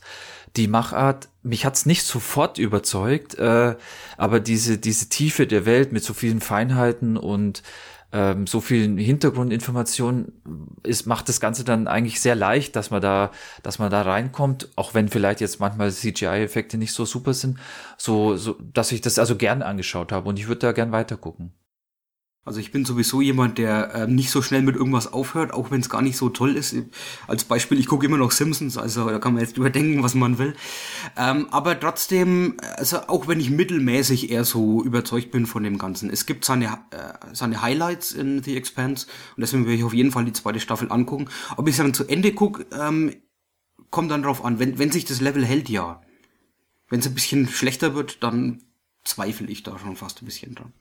Ja, ich habe ja vorhin, bevor wir die Sendung aufgenommen haben, erwähnt, dass ich am zweiten Buch dran bin, äh, mhm. Caleb's Burn. Ich bin auf Seite 2, wie ich vorhin gesagt habe, also ich ja. kann noch nicht viel dazu sagen. äh, ich bin vor allem aber mal gespannt, äh, wie, Und wie ich ist da reinkomme. Bisher? ja, bisher, bisher hat es jetzt keinen Bezug zu dem vorherigen Buch, weil es geht um irgendwelche Charaktere, die nicht vorkamen. Ich bin mal gespannt, wie der Übergang gemacht wird, ob ich da noch reinkomme, ähm, ob mir die Serie vielleicht ein bisschen weiterhilft. Noch eine Frage zum Schluss vielleicht. Äh, würdest du jetzt empfehlen, auf jeden Fall das Buch zu lesen? Ist das Buch besser als die Serie? Und ähm, würdest du uns vielleicht sogar davon abraten, jetzt im Nachhinein noch das Buch zu lesen, weil es nicht mehr funktioniert, wenn man die Serie gesehen hat? Nee, das nicht. Also es ist eigentlich relativ äh, genau verfilmt. Äh, ich finde, das Buch jetzt ist ja auch kein äh, Klassiker, sondern es, ich habe ja damals in der Sendung auch gesagt, es ist ein wirklich solide gut geschriebenes, sehr unterhaltsames Science-Fiction-Buch mit einer guten Welt, mit einer gut ausgedachten Welt. Und ähm, was, also das Einzige, was ich dir jetzt mitgeben kann, ist, wenn du dich äh, freust auf Season 2, dann lest das Buch nur zu drei Vierteln. Ja, sonst spoilerst du dir wahrscheinlich dann äh, das Ende der Geschichte. Und wie gesagt, es hat einen besseren äh, Ausgang. Und ich finde, ich bin mal sehr, sehr gespannt, weil es gibt einen äh, Major Death in der Serie, ob der so vorkommt oder ob sie den Charakter weiter mit benutzen. Also ob sie sich da entfernen von der ganzen Geschichte. Da bin ich mal gespannt. Und was ich jetzt mitbekommen habe, macht das zweite Buch dann auch einen sehr großen Zeitsprung. Also spielt eine gewisse Zeit nachher. Also ob sie das wirklich so übernehmen und dann auch neue Charaktere dazukommen, bin ich mal gespannt. Äh, auf äh, den zweiten Teil von The Expanse. Wie gesagt, äh, Anfang 2017 beim Sci-Fi Channel, dann mit 13 Episoden. Okay, das war jetzt schon mal ein ganz schöner Brocken von äh, unserem ersten Thema. Dann geht's weiter mit einem Buch und da musst du mir jetzt ein bisschen auf die Sprünge helfen, Stefan, weil ich habe das Buch vor längerer Zeit gelesen. Vor längerer Zeit heißt ein halbes Jahr, glaube ich, und da verblasst angesichts dessen, was alles so in mein Gehirn reinfließt, dann doch schon so ein bisschen, was äh, die Feinheiten zu dem Buch betrifft. Du hast das kürzlich gelesen und zwar das Buch Ready Player One von Ernest Klein. Und ich habe damals äh, das auf die Liste geschrieben und euch eigentlich genötigt, das zu lesen, weil ich finde, dass dieses Buch eigentlich zu 100% kompatibel ist zum Nerdwana Podcast. Ja, also so definitiv, ja. Ähm, es äh, spielt in einer Welt, äh, die unserer sehr ähnlich ist, aber ein bisschen dystopisch vielleicht angehaucht ist. Es spielt ungefähr ähm, 2045 glaube ich. Und ähm, ja, die, die Zivilisation ist jetzt nicht wirklich ähm, runtergebrochen, aber es ist alles ein bisschen, bisschen abgefuckt, könnte man sagen. Und der Hauptcharakter, Wade, ähm, wohnt in so einem Art Trailerpark, wo die Trailer aufeinander gestackt sind, also in die Höhe gestapelt sind. Und ja, der, der lebt da eigentlich ja in seinem in seinem realen Leben, aber so wirklich aufgehen tut er in der Online-Welt, die existiert und äh, die quasi ähm, global umfassend jeder benutzt, und zwar die Oasis. Oasis kann man sich jetzt vielleicht ein bisschen so vorstellen wie Second Life. Also es ist einfach, du loggst dich ein, du hast eine 3D-Brille auf, du siehst alles, was dein Avatar dann äh, macht. Und äh, du, du wandelst dann von Planet zu Planet. Es gibt ganze Sonnensysteme in Quadranten aufgeteilt und es gibt so, so ziemlich alles, was man, was man, sich vorstellen kann. Also es ist alles nachgebaut, sämtliche Planeten und Szenarien aus Filmen, aus Spielen, aus Rollenspielen. Alles existiert irgendwo, hat irgendjemand nachgebaut und es gibt sogar einen, einen Schulplaneten zum Beispiel, wo Wade, der noch ein Teenager ist, in die Schule geht, in dieser Online-Welt äh, wo natürlich alles seinen eigenen Regeln nachverfolgt. Also man hat quasi ein Inventory und äh, man hat äh, einen Avatar, dem man sein, sein Aussehen verändern kann. Und auf diesem Schulplaneten ist natürlich alles ein bisschen mehr geordnet. Man kann äh, zum Beispiel auch keine anderen Charaktere angreifen. Das ist quasi eine äh, Non-Player versus Player Welt. Es gibt aber auch Welten, wo Magie existiert, wo Technologie existiert oder ausgeschlossen wird wo quasi man keine Zaubersprüche benutzen kann oder keine keine ähm, Triebwerke funktionieren und so oder wo beides funktioniert, wo beides ausgeschlossen ist, gibt's eben alles irgendwie in alle möglichen Kombinationen. Und man kann auch mit seinem Avatar aufsteigen bis in Level 99, was sehr kostspielig ist. Da kommt natürlich auch dazu, ähm, diese Oasis ist umsonst, jeder kann sich einloggen, ist also auch dem Ärmsten auf der Welt äh, nicht verwehrt, solange er äh, vielleicht das billigste Equipment sich noch leisten kann, äh, da sich einzuloggen. Aber äh, ja, die Transportkosten kosten Geld, vom Planet zu Planet zu jumpen kostet Geld und so weiter. Ähm, ja, und dieser Erfinder dieser Welt, James Halliday, ja, der ist gestorben. Und das ist äh, ein großes News-Event gewesen, weil er hat nämlich ähm, in, seinem, in seinem Testament vermacht, dass sein überaus ähm, über, über Millionen, Billionen an, an Dollar, äh, dass er sich äh, da zusammengespart hat mit, und mit seinen Erfindungen und so weiter, dass er das dem vermacht, der sein Rätsel lösen kann, der seine Schnitzeljagd lösen kann, sein Ei findet, The Egg wird's genannt. Und dazu muss man drei Schlüssel finden, drei Gates öffnen und dann kriegt man eben dieses Vermächtnis des James Halliday. Das Problem ist nur, seit fünf Jahren hat es keiner geschafft, überhaupt diesen ersten Schlüssel zu finden. Es ist nämlich nur ein kleiner Hinweis, ein quasi ein, ein Reim, der irgendwie dahin führen muss, aber keiner hat eine Ahnung, wie er schaffen soll.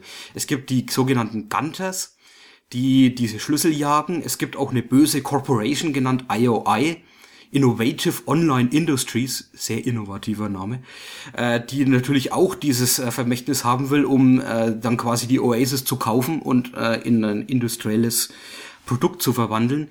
Aber ähm, es ist quasi so, so, eine Art, so eine Art Yacht auf eben diese, diesen großen Preis. Ähm, eins, was du jetzt nicht angesprochen hast, es geht nicht nur um Geld, sondern es geht um die volle Macht über Oasis. Mhm. Also das heißt, der, der das Rätsel löst, wird im Prinzip äh, ja das Administrator-Passwort für Oasis bekommen. Ja. Ja, definitiv. Und äh, was noch dazu kommt, James Halliday war ein absoluter Nerd. Er hat die Filme der 80er Jahre geliebt, die alten Videospiele hat er gespielt, all die Musik gehört und so weiter. Und er hat einen Almanach veröffentlicht, so eine Art Tagebuch, in dem er all diese Sachen auflistet, die er so super toll findet. Und diese ganzen Rätsel, die um diese Keys und diese Gates geht, die haben immer mit diesen ganzen Sachen zu tun. Und das ist jetzt die Verknüpfung zu Nerdwana, zu uns. Es sind alles irgendwie Sachen, die wir selbst kennen. Diese alten Videospiele, diese alten Filme, es sind alles Sachen, die uns zumindest mal was sagen. Ja, jetzt muss man sich vorstellen, 2044, diese ganzen Kids, also diese Gunters, das setzt sich zusammen aus Egg-Hunters, die haben natürlich dieses Zeug alles nicht gespielt, die kennen diese Filme nicht, ja. Und dieser Almanach ist quasi deren Bibel. Und diese Egg-Hunters sind so in dieses Universum 80er Jahre eingetaucht, dass die alle Serien geguckt haben, dass die alle Videospiele durchgeguckt haben. Also die wirklich guten Gunters sind im Prinzip, haben diese komplette 80er Kultur mit allem, was dazugehört, komplett aufgesaugt. Und das äh, macht natürlich so spannend, weil alle diese Eckpunkte, die in diesem Buch vorkommen, wir natürlich kennen. Ja, weil wir die Spiele der 80er gespielt haben, weil wir noch wissen, was das für ja, da geht's um irgendwelche Metal-Alben aus den 80ern, da geht's um Computerspiele vom C64, da geht's um Arcade-Spiele aus dieser Anfangszeit der Arcades. Alles das sind eben Themen, die in Ready Player One vorkommen und deswegen macht das so prädestiniert für diesen Podcast und ich fange jetzt mal an. Also ich habe dieses Buch, das Buch ist ziemlich leichte Unterhaltung. Ja, ist jetzt nichts irgendwie literarisch hochtrabendes, aber es hat mir dermaßen viel Spaß gemacht, dass mich das Buch komplett eingesaugt hat in diese Welt. Und ich habe das Buch geliebt. Ich habe gemerkt, dass es für mich irgendwie ein Klassiker ist, noch während ich es gelesen habe.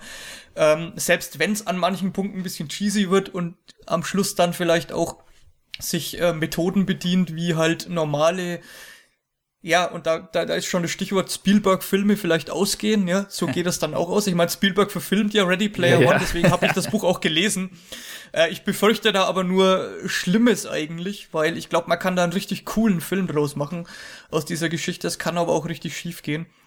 Ähm, also ich fand diese, diese Schnitzeljagd super spannend. Ich, hab, ich konnte auch immer nachvollziehen, wie sie jetzt von einem Punkt zum nächsten gekommen sind. Und der große Gegenspieler, diese Corporation, die natürlich im Gegensatz zu diesem einen Gunter, den wir hier haben, ja, der es versucht im Alleingang zu lösen, die da Hunderttausende von Hackern und Rechenpower draufwerfen, ist das natürlich eine spannende Geschichte, weil das David gegen Goliath mehr oder weniger so ist. Mhm.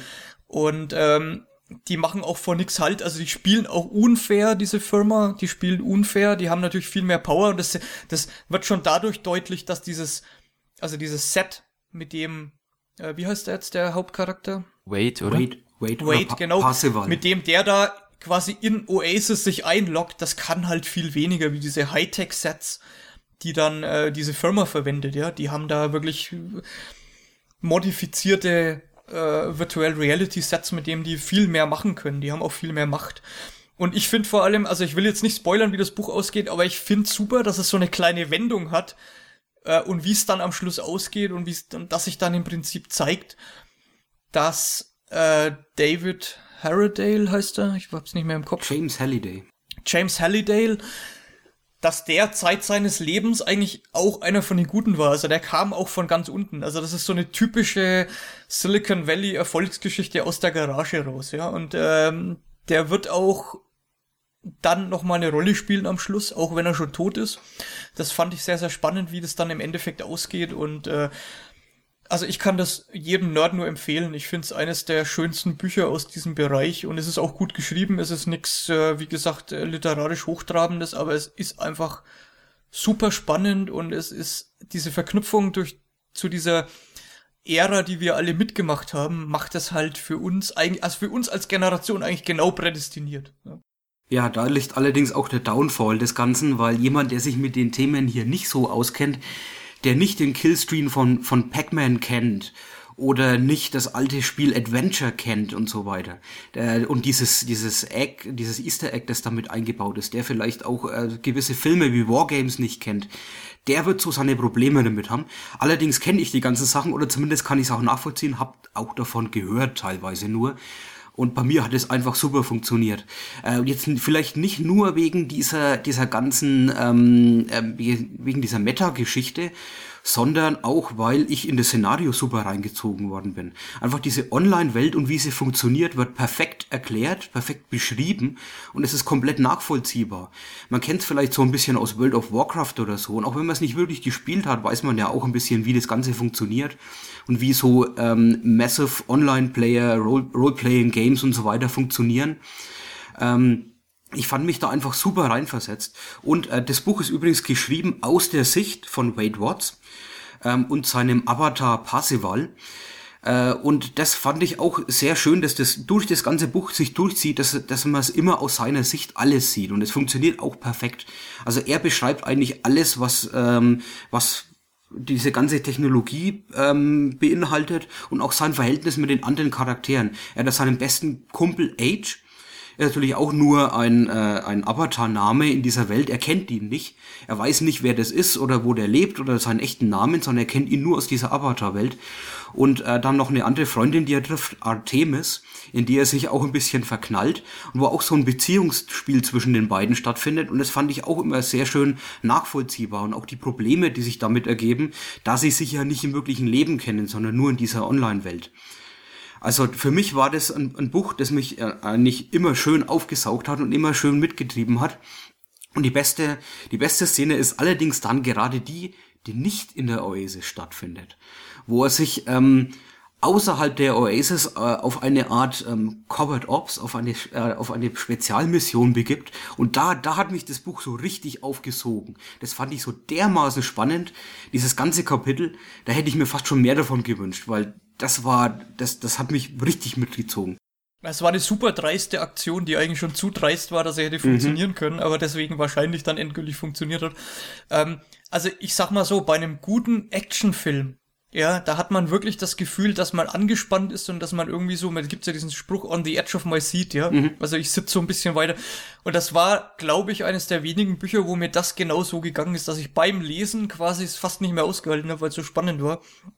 Und am Schluss in einem guten Actionfilm gibt's dann immer die Szene, wo dann der Bösewicht wirklich den Arsch voll kriegt, ja, wo dann irgendwie was passiert, wo dich dann so, oh, jetzt und, ja, und du fieberst mit und denkst ja so, gibt's ihm, ja, und das gab's bei Ready Player One auch. So eine Szene, wo ich dann richtig mitgefiebert habe und mich innerlich so gefreut habe, dass was, was da jetzt abgegangen ist, was da passiert ist einfach und wie das aufgelöst wird. Und es hat auch so ein paar anarchistische Untertöne, fand ich auch cool, vor allem was diesen äh, Erfinder von Oasis betrifft der ziemlich, eine ziemlich coole Sau ist, also was sich dann so rausstellt. Oder war, mehr oder weniger, eine ziemlich coole Sau war, Zeit seines Lebens. Und der da was wirklich Grandioses geschaffen hat. Ähm, und es total geschickt und spannend macht, wer dann quasi so sein Nachfolger wird, weil es ist ja im Prinzip, wird er durch diese Geschichte sein Nachfolger bestimmt. Und das ist auch, es wird am Anfang ziemlich gut rübergebracht, dass das eigentlich schon anfängt in Vergessenheit zu geraten weil mhm. niemand auch nur irgendwie den ersten Schritt macht, ja. Also es kriegt keiner ja den ersten Schritt dieses Rätsels überhaupt gebacken. Und diese, diese Ganter, die sind ja schon so ein bisschen als bekloppt verschrien, weil jeder eigentlich denkt, das war ein Fake. Ja, da steckt nichts dahinter.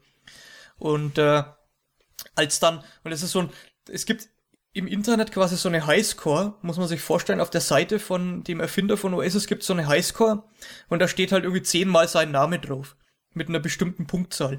Und der Moment, als dann der erste Schritt gemacht wird und da ein Name auftaucht, das ist quasi wie ein Erdbeben. Ja? Also das erschüttert quasi die komplette Welt, weil da geht's nicht drum, jetzt ist einer einen Schritt weitergekommen, sondern dieser Scheiß ist tatsächlich real. Ja, und das ist ein cooler Moment, wo dann erst die Story so richtig in Schwung kommt. Und das ist natürlich deswegen auch so spannend, weil es irgendwie funktioniert wie ein Indiana Jones Film. Das heißt, äh, die, diese Rätsel, die gelöst werden müssen, diese Geheimnisse, die aufgedeckt werden müssen, um diesen Schlüssel zu finden und dann von der einen Stage in die nächste zu kommen, dann dieses Gate zu öffnen, wo wieder ein Rätsel gelöst werden muss und, und immer diese Yacht, diese, ähm, dieses Wettrennen äh, mit dieser IOI Corporation, äh, das, das dann irgendwie so dargestellt wird, wie irgendwie in den Indiana Jones Filmen dann die Nazis irgendwie. Äh, das macht das Ganze so richtig spannend. Und natürlich dann auch der innere Nerd in mir, der es hüpfen anfängt vor Freude, wenn dann äh, diese Rätsel dann zum Spiel kommen. Ne? Wenn, wenn, äh, was muss er dann lösen, um diesen ersten Schlüssel zu kriegen? Und du kennst es irgendwoher. Du hast Teile davon schon irgendwie, kommen dir bekannt vor, auch wenn du es nicht selber irgendwie gespielt oder gesehen oder gehört hast, um das es da wirklich geht. Und dann habe ich auch angefangen, mal so nachzurecherchieren, was das dann alles immer so ist weil es, es ähm, beinhaltet natürlich Filme und äh, Musik, aber auch Rollenspiele und so. Und äh, da, da gibt's viele Sachen, die habe ich nur am Rande mitgekriegt. Aber trotzdem interessiert mich das dann weit genug, dass ich nachrecherchiere, was es wirklich ist. Und es sind auch wirklich alles Sachen, die in der realen Welt existiert haben. Also alle alten Computerspiele und so weiter hat's wirklich gegeben. Und da lohnt sich's wirklich dann mal zu gucken, was war das denn jetzt, wenn man es nicht mehr so äh, selbst damals gespielt hat zum Beispiel. Ja, und in dem Kampf äh, zwischen dieser Corporation und den Nerds, da steckt im Prinzip äh, der Kampf Nerd gegen Mainstream, ja. Und mhm. das ist irgendwas, was man halt super, was ich super nachvollziehen kann und was das Ganze dann nochmal noch mal spannend macht. Also ich finde, die Idee ist genial. So einfach wie es ist, ja, so genial ist es dann umgesetzt in der Komplexität, was einfach diese 80er Jahre betrifft. Ähm, und ich kann das äh, für jeden, der Nerdwana hört, ist das eigentlich schon fast äh, Pflichtlektüre. Ja, auf jeden Fall. Es ist auch sehr, sehr kurzweilig, obwohl das Buch so 400 bis 500 Seiten hat, je nachdem, äh, welche Ausgabe man jetzt liest. Ähm, zum Autor möchte ich noch ein paar Kleinigkeiten sagen. Ernest Klein, der ist auch wirklich ein richtiger Nerd. Und das merkt man daran, wenn man so seinen Lebenslauf ein bisschen so anguckt. Er hat ähm, ein, äh, mit Screenplays angefangen. Ein Screenplay, das niemals verfilmt worden, worden ist, ist eine Fortsetzung von Buckaroo Banzai. Buckaroo Banzai Against the World Crime League, das er 1996 schon geschrieben hat. Ähm, dann hat er noch ein Screenplay geschrieben zu Fanboys, ein Film, der dann wirklich verfilmt worden ist, äh, 2009. Und dann natürlich Ready Player One und sein neuestes Buch, das letztes Jahr rauskam, Armada, auf das ich auch mal sehr gespannt bin. Ähm, und was äh, man gekauft, auch gekauft habe ja. ich mir das schon, aber mhm. ich habe es noch nicht gelesen. Wo man auch merkt, dass er ein richtiger Nerd ist. Er hat in Ready Player One in dem Buch ein Easter Egg versteckt. Und er hat auch gesagt, wer die drei Gates schafft zu öffnen, der kriegt als Preis einen original restaurierten DeLorean von 1981. Und es ist auch eingelöst worden. Ich meine, das Buch ist ja von 2011, ist schon ein bisschen älter und es ein Jahr später hat es tatsächlich jemand geschafft, diesen DeLorean zu gewinnen. Äh, ich kann ja auch mal kurz erklären, das ist jetzt kein großer Spoiler mehr, äh, was die Leute machen mussten. Sie mussten erstmal eine URL aus dem Buch herausfinden und zwar aus Rechtschreibfehlern konnte man sie sich ähm, rauslesen. Und auf dieser URL musste man dann äh, diverse Spiele, diverse Browserspiele spielen. Ähm, das letzte, was man schaffen musste, um den DeLorean zu gewinnen, man musste eines ähm, von mehreren alten Arcade-Spielen musste man den Weltrekord schaffen. Und derjenige, der den DeLorean geschafft hat, der hat den Weltrekord von Joust geschlagen. Und Joust ist ja auch, glaube ich, ein Teil von Ready Player One. Oh ja, ein, ein großer wichtiger Teil. Teil.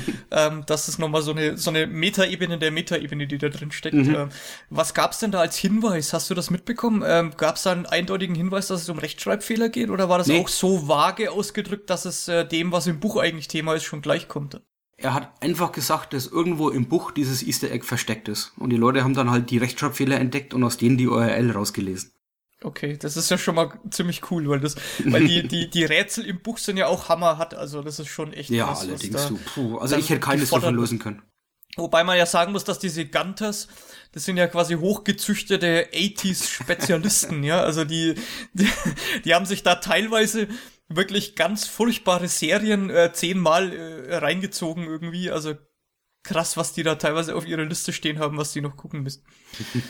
Okay, so viel zu Ready Player One. Tom, ähm, du hast gerade bestellt, oder? Ja, ich habe ja so geklickt, ähm, es ist gerade schon im Shop, äh, im, im, im Warenkorb. okay, dann, dann lösen wir aus, damit wir weitermachen können. Ähm, sagen wir noch vielleicht ein bisschen was zum Film, äh, den, wo du schon gesagt hast, Steven Spielberg verfilmen will. Ich bin da auch skeptisch. Er ist jetzt nicht für mich so als der Nerd bekannt, der da so aufgeht in der Idee. Äh, zumindest soll das Screenplay auch wirklich Ernest Klein selbst schreiben. Da, das macht das Ganze wieder ein bisschen sympathischer. Der Film ist auch erst angekündigt gewesen für Ende 2017, dann haben sie es aber ähm, verzögert auf den März 2018, wegen natürlich den Star Wars Filmen, die wollten noch nicht in Konkurrenz geraten. Ähm, Lizenz ist gekauft von Warner Brothers und auch als Hauptdarsteller ist schon jemand gecastet und zwar Ty Sheridan, äh, einer der Hauptdarsteller, der jüngeren Hauptdarsteller von Tree of Life und Matt. Wolfgang, du hast glaube ich Matt gesehen, oder? Ja, Tree of Life soll ja so ein, soll ja so ein esoterisches Machwerk sein. Mhm. Ähm, habe ich mir noch nicht getraut zu gucken. Äh, Matt habe ich gesehen. Ähm, ich finde den Schauspieler auch ganz gut. Ich glaube, der passt relativ gut rein. Was mir vor allem gut gefällt, ist, dass als ein äh, Charakter unter anderem, man weiß noch nicht, wen, wen er spielen wird, aber Ben Mendelssohn gecastet ist. Und das ist ein fantastischer Schauspieler. Angeblich soll er James Halliday spielen, den Erfinder Ah, cool, der das- Oasis. Das hätte ich mir gewünscht, ja.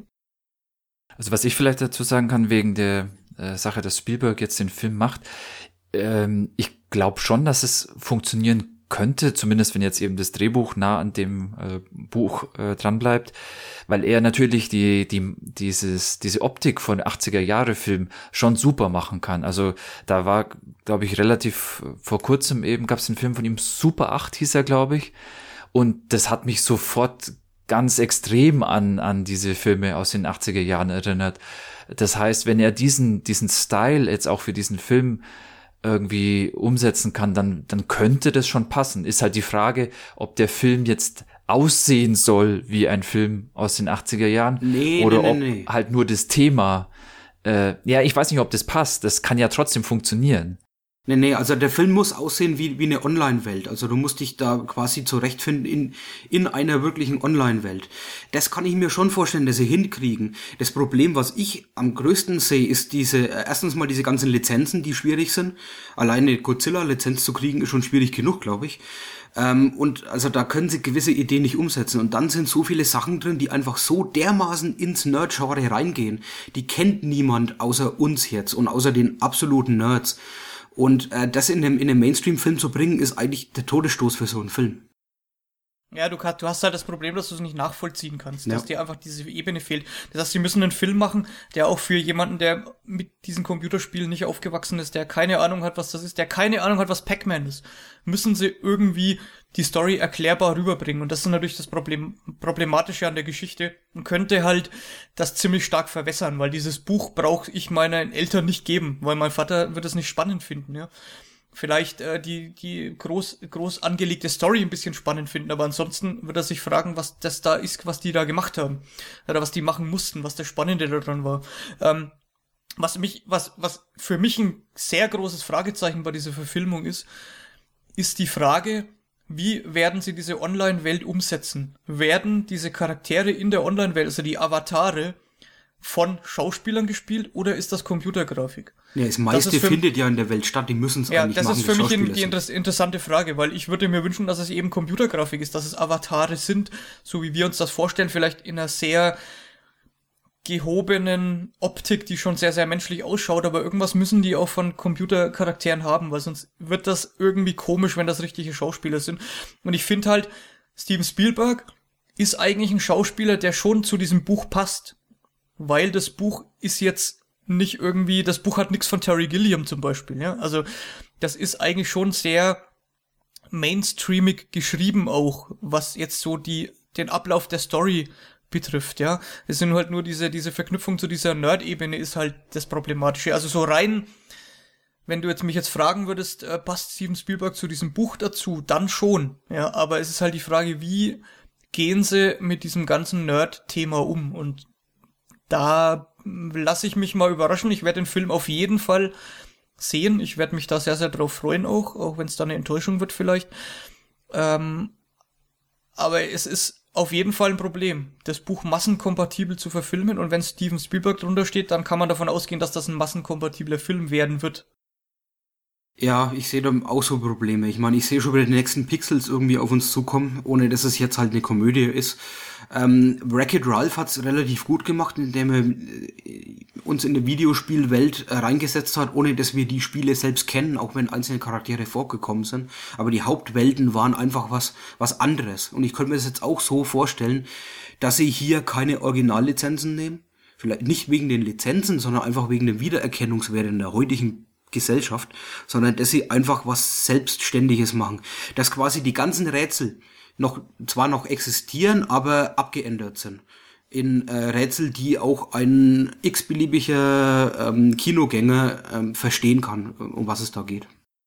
Aber äh, wisst ihr, also abschließend kann ich dazu sagen, das Buch wird dadurch nicht schlechter und ich würde jedem empfehlen, bevor dieser Film rauskommt, ja. dieses Buch zu lesen. Ja. Unbedingt eine Empfehlung, Buch vor Film, weil Film ist wahrscheinlich eher problematisch. Ja gut, das ist eh immer die Standardempfehlung von mir, immer Buch vor Film. Tom, du wolltest noch was sagen? Ach so, ja, mir ging es nur darum, was der Stefan gesagt hat. Ich glaube nicht, dass die es so extrem machen, dass dann praktisch überhaupt keine Anspielung mehr drin ist, weil dann funktioniert es für die Leute, äh, die das Buch jetzt so gut finden ähm, und die natürlich dann ja auch das Hintergrundwissen haben, ja gar nicht. Man kann ja einen Kompromiss machen. Das heißt, dann kommen dann ja. schon bestimmte. Anspielungen, wo dann halt dieser Wiedererkennungsfaktor drinsteckt, aber halt nicht die ganze Zeit, so dass halt, so, so dass man dieser Handlung auch folgen kann, wenn man das nicht alles kennt. Das, also wenn, dann wird so sein. Ich, bestimmte Sachen kommen bestimmt vor. Okay, so viel zu Ernest Kleins Ready Player One. Ähm, ich habe zu seinem Nachfolgerbuch Armada gelesen, dass es ein sehr klassisches Science-Fiction-Buch ist. Also nicht diese grundlegend geniale Idee drinsteckt, dass das Problem hast du ja immer. Ja, das Problem hat äh, der Autor von The Martian zum Beispiel jetzt auch, ja, dass diese grundlegende geniale Idee für sein erstes Buch natürlich zu reproduzieren sehr, sehr schwer sein wird. Ähm, ich würde es trotzdem gern mal lesen. Äh, irgendwann äh, ist es bei mir auch an der Reihe. Mhm, bei mir auch. Aber dadurch, dass es sehr klassisch ist, ist es jetzt nicht unbedingt äh, dringend.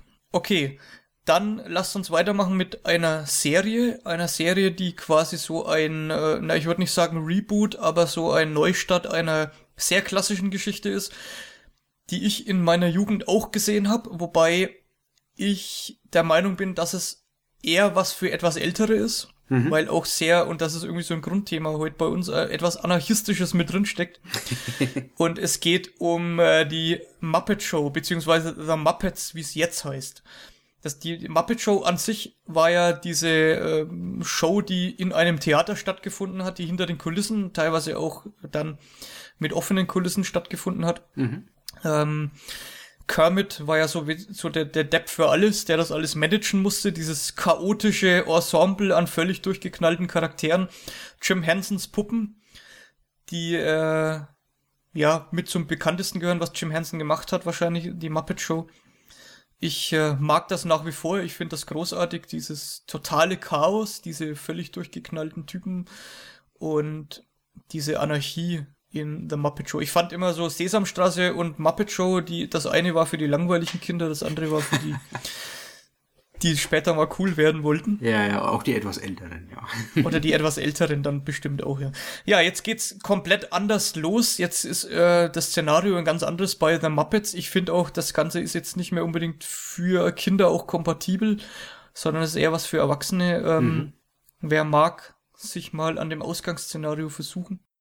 Also es gab ja schon mal äh, sowas, und zwar Muppets Tonight, wo sie versucht haben, das Ganze in die Late Night Talkshow reinzuziehen in den 90ern. Das war, ich habe es nie gesehen. Ich, äh, ich habe glaube ich mal eine Folge gesehen, fand es nicht wirklich gut.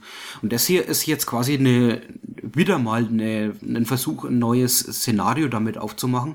The Muppets ist eher gemacht wie The Office.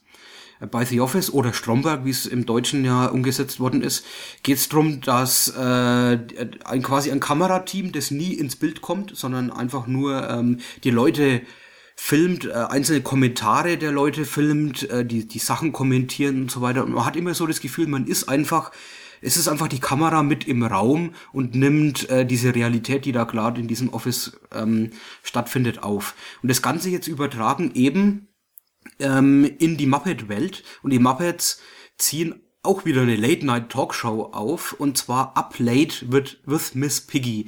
Und das ist so ähnlich wie Jimmy Kimmel und äh, Stephen Colbert und so weiter, die ganzen Late-Night-Shows, die auch wirklich existieren. Miss Piggy ist da eben der Host und, und sie hat Gäste und so weiter und sie versuchen immer diese Show aufzuziehen. Es ist schon so was ähnliches, was sie damals mit äh, der originalen Original Muppet Show gemacht haben, nur eben jetzt eine andere Art von Show. Das Schade ist es, dass es jetzt nicht mehr so so eine Varieté-Show ist, wo, wo natürlich ein super Showcase ist, um alle möglichen verschiedenen äh, anarchistischen Konzeptionen da zu zeigen, wie Gonzos Stunts oder irgendwelche Songs und so weiter. Der, ähm, The Muppets findet eher ähm, noch stärker in den, in den Hintergrund, in den Kulissen statt, äh, wie sie versuchen, diese Show aufzuziehen. Kermit, der Frosch, ist natürlich immer noch der Boss, er hat die Fäden in der Hand. Miss Piggy ist immer noch die, die Chefin von allem. Sie hält sich selbst für die Größte und ist absolut egozentrisch, genauso wie man sie eigentlich kennt. Und die anderen äh, sind so die, die Nebencharaktere, die, die, die Schreiber und die Gagschreiber und äh, die, die Band und so weiter. Sie existieren eigentlich alle noch.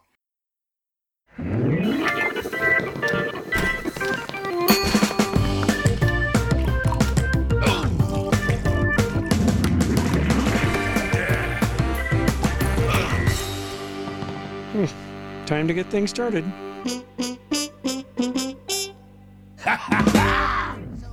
Uh, okay. Uh, well, uh, uh, good morning, everybody. Good morning, Yeah, I, would like to talk about last night's show. Uh, let's start with the band. Uh, when Piggy starts interviewing the guest, that is your cue to stop playing. Ah, did not know that.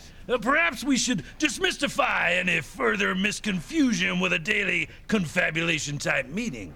Uh, well, we have meetings every morning. You're in one right now. Huh? This is a meeting? Oh. I'm Zoot, and I'm. D- different meeting. Oh.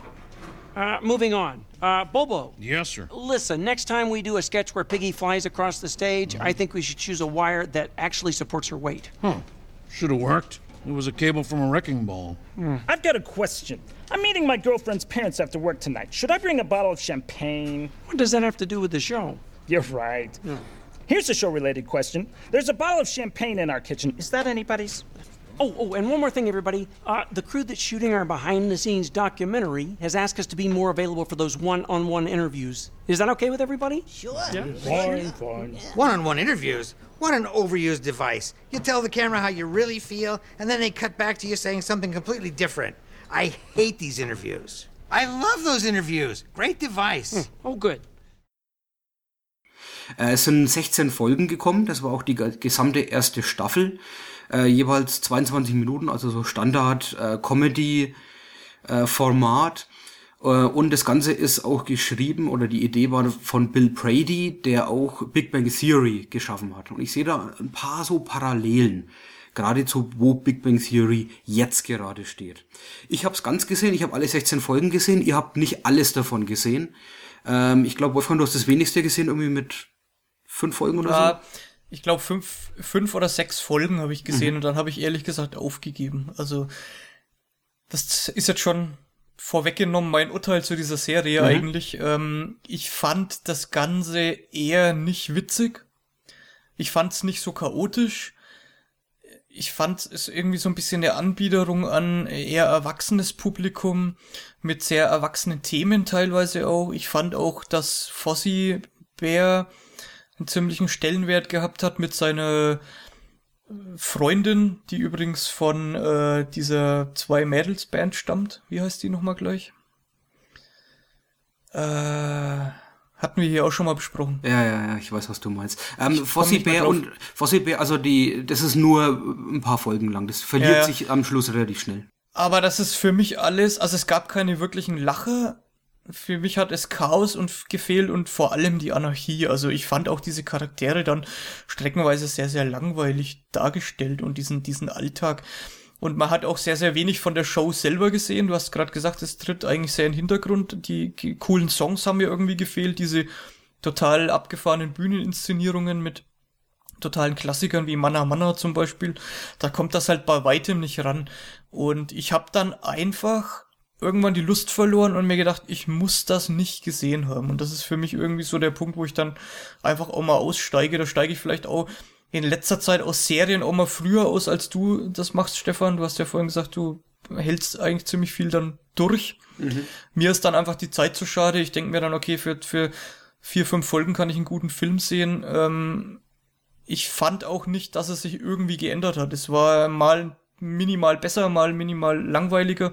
Aber für mich war das eigentlich die ersten fünf Folgen so ein Level, wo sich auch nicht abgezeichnet hat, dass da jetzt mehr passiert. Ja, das Level hält sich eigentlich über die 16 Folgen. Deswegen, wenn man ein paar gesehen hat, zumindest mal fünf oder so, dann kann man schon, finde ich, ein, ein Endfazit sogar ziehen. Tom, du hast ein bisschen mehr gesehen, oder, als äh, Wolfgang? Ja, ich wollte nur ganz kurz das auflösen. Äh, das äh, war Garfunkel and Oates, was wir, ja, genau. was wir vorhin nicht wussten. ja, also, genau richtig. Ja, ja. ja. Ähm, also was ich sagen muss, es ist, also ganz am Anfang habe ich schnell das Gefühl gehabt, das ist ja gar nicht wie äh, Muppets, also wie die Muppets Show. Das ist halt für mich die Muppets. Die Filme waren immer schon eher so eine Ausnahme für mich, äh, wo halt die Figuren aus der Muppet Show irgendwas anderes erleben, aber es war auch äh, eben nicht die Muppet Show. Und jetzt hier sind die gleichen Charaktere, also wirklich auch ähm, äh, wie die Charaktere dargestellt sind, sind schon ziemlich ähnlich, aber es ist trotzdem nicht die Muppet Show. Und ich weiß nicht, ob es daran liegt, dass ähm, dass das Setting anders ist, also dass es eben keine Theaterveranstaltung mehr ist, äh, wo jetzt äh, auch die einzelnen Muppets mehr äh, Raum haben, eben noch, nicht nur irgendwelche Arbeiter im Hintergrund sind, sondern halt auch wirklich äh, da äh, als Performer auftreten.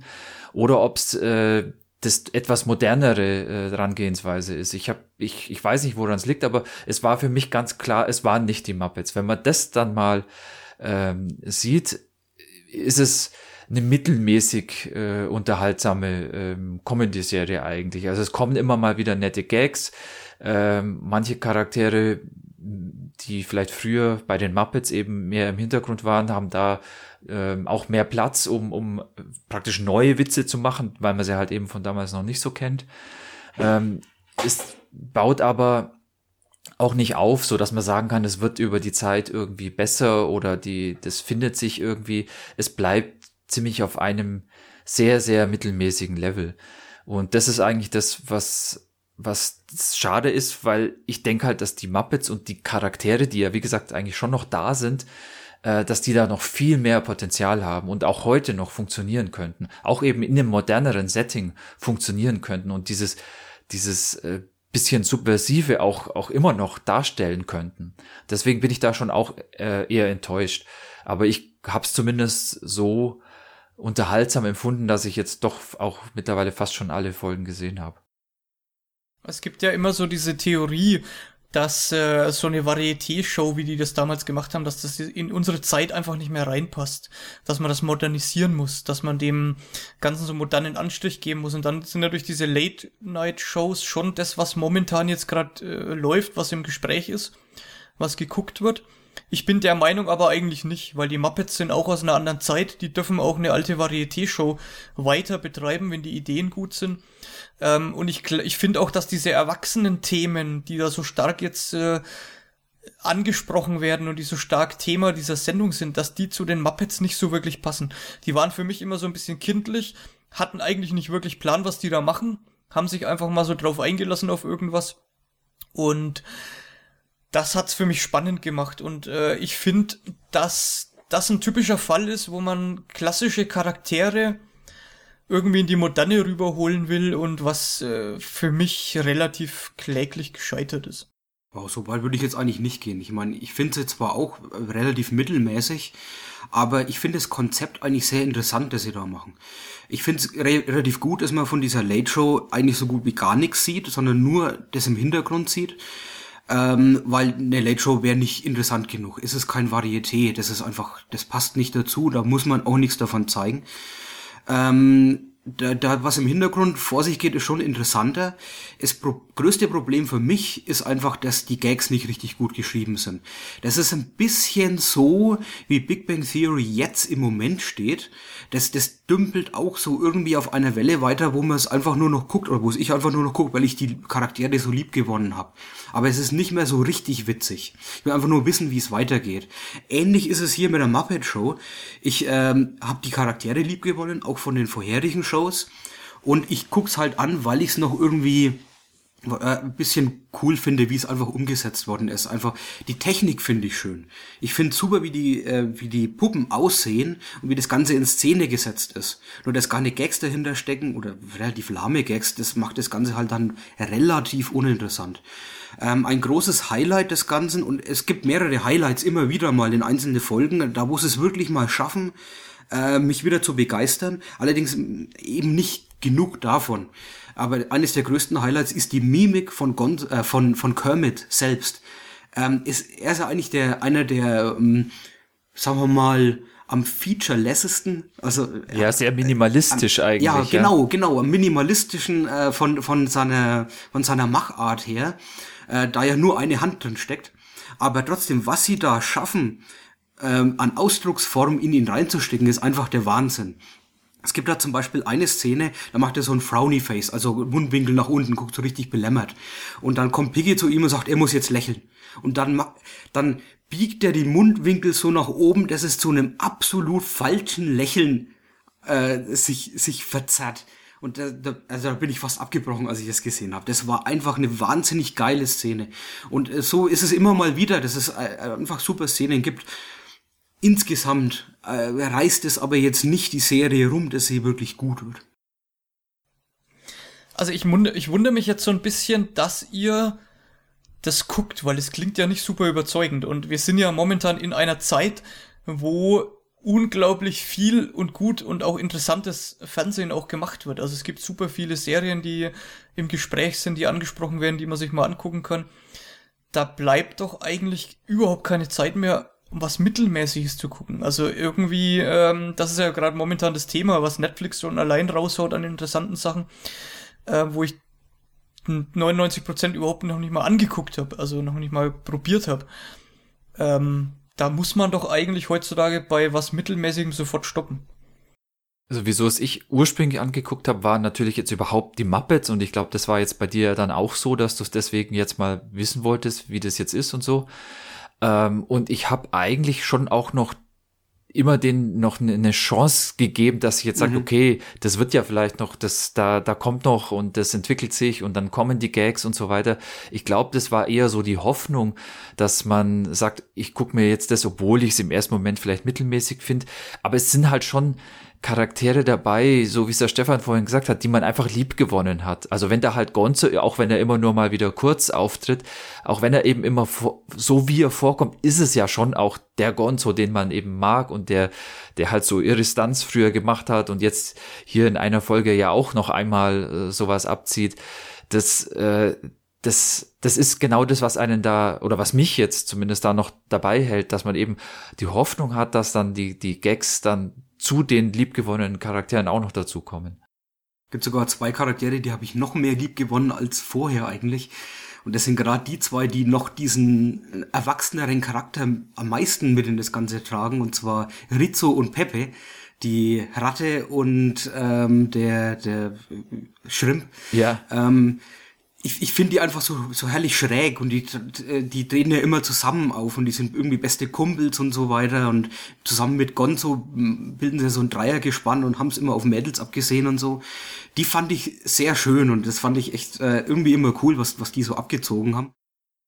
I don't think so. Well, there's Scooter. Oh, oh, oh, hey, hey, hey, Scooter, Scooter, Scooter, Scooter, Scooter. Yeah, yeah. So, how'd it go with Chelsea, huh? Mm. And don't skip the dirty stuff, because I was born in a sewer. You are not going to shock me. well, uh, Chelsea was fun, but uh, I don't think I'm going to see her again. What? Mm-mm. Oh, well, you must trust your heart. Yeah. Because your heart is never wrong. That's yeah, true. yeah. She got way too physical, way too fast. I stand corrected. Your heart is very, very stupid. well, you weren't there, Pepe. See, I know. But if I was there, I would still be there. Well, I'm not a randy little sea bug like you. anyway, I've been ignoring her texts, so I'm pretty sure she got the message. Aber ja, es, äh, warum ich dabei geblieben bin, war eigentlich immer, weil ich gehofft habe, dass die Genialität mal wieder überhand nimmt. Es ist so, warum guckt man Saturday Night Live? Man hofft einfach darauf, dass dieser einzelne, dieser eine Gag in der Sendung richtig gut wird. Aber meistens ist doch alles scheiße. Also man hofft eigentlich immer drauf. Es gibt auch wahnsinnig super Szenen. Ich meine, äh, komm, ein, eine der besten Szenen, die ihr auch gesehen haben müsst, weil er in einer der ersten Folgen hervorkommt, ist äh, während dieser Karaoke-Nacht, als der schwedische Chef auf die Bühne geht und singt.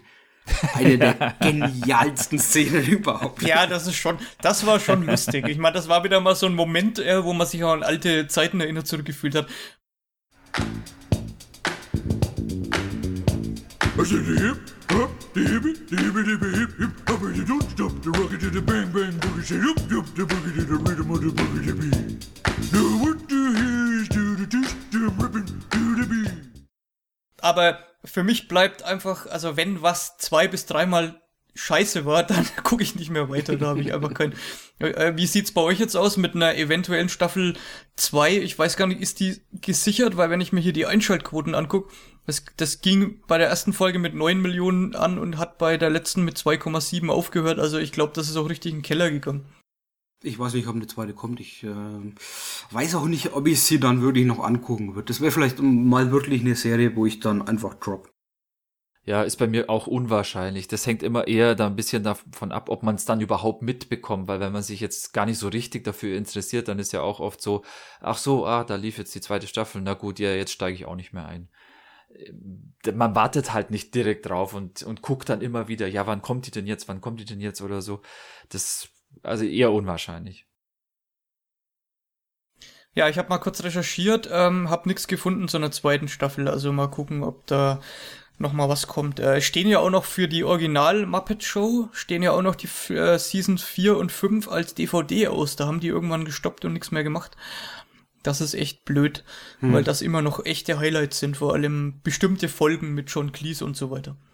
Ja, gerade die Gäste waren halt damals schon immer super und die sind auch wirklich eingebunden worden in das ganze Varieté-Programm, das sie da so hatten. Das ist hier in, in der neuen äh, anders und ist vielleicht auch besser so, weil diese Gäste, ich finde, die sind keine Charaktere, die mich irgendwie interessieren. Sie kommen auch nur ganz kurz vor, sind irgendwie Gast in der Miss Piggy Show, äh, aber sie gehen mir ziemlich am Arsch vorbei. Gut, ein etwas ernüchterndes Urteil zu The Muppets, äh, habe ich fast äh, befürchtet. Mhm. Für die nächste Serie in unserem Programm müssen wir mal wieder die Rundfrage äh, stellen an alle Beteiligten. Was ist eure Vergangenheit mit der Geschichte? Ähm, wenn ich jetzt schon rede, fange ich einfach mal an. Es geht um The X-Files oder wie es bei uns natürlich damals, als wir noch Fernsehen geguckt haben, in Deutsch hieß Akte X, was ja jetzt mal nahe liegt und was ja auch in Ordnung geht.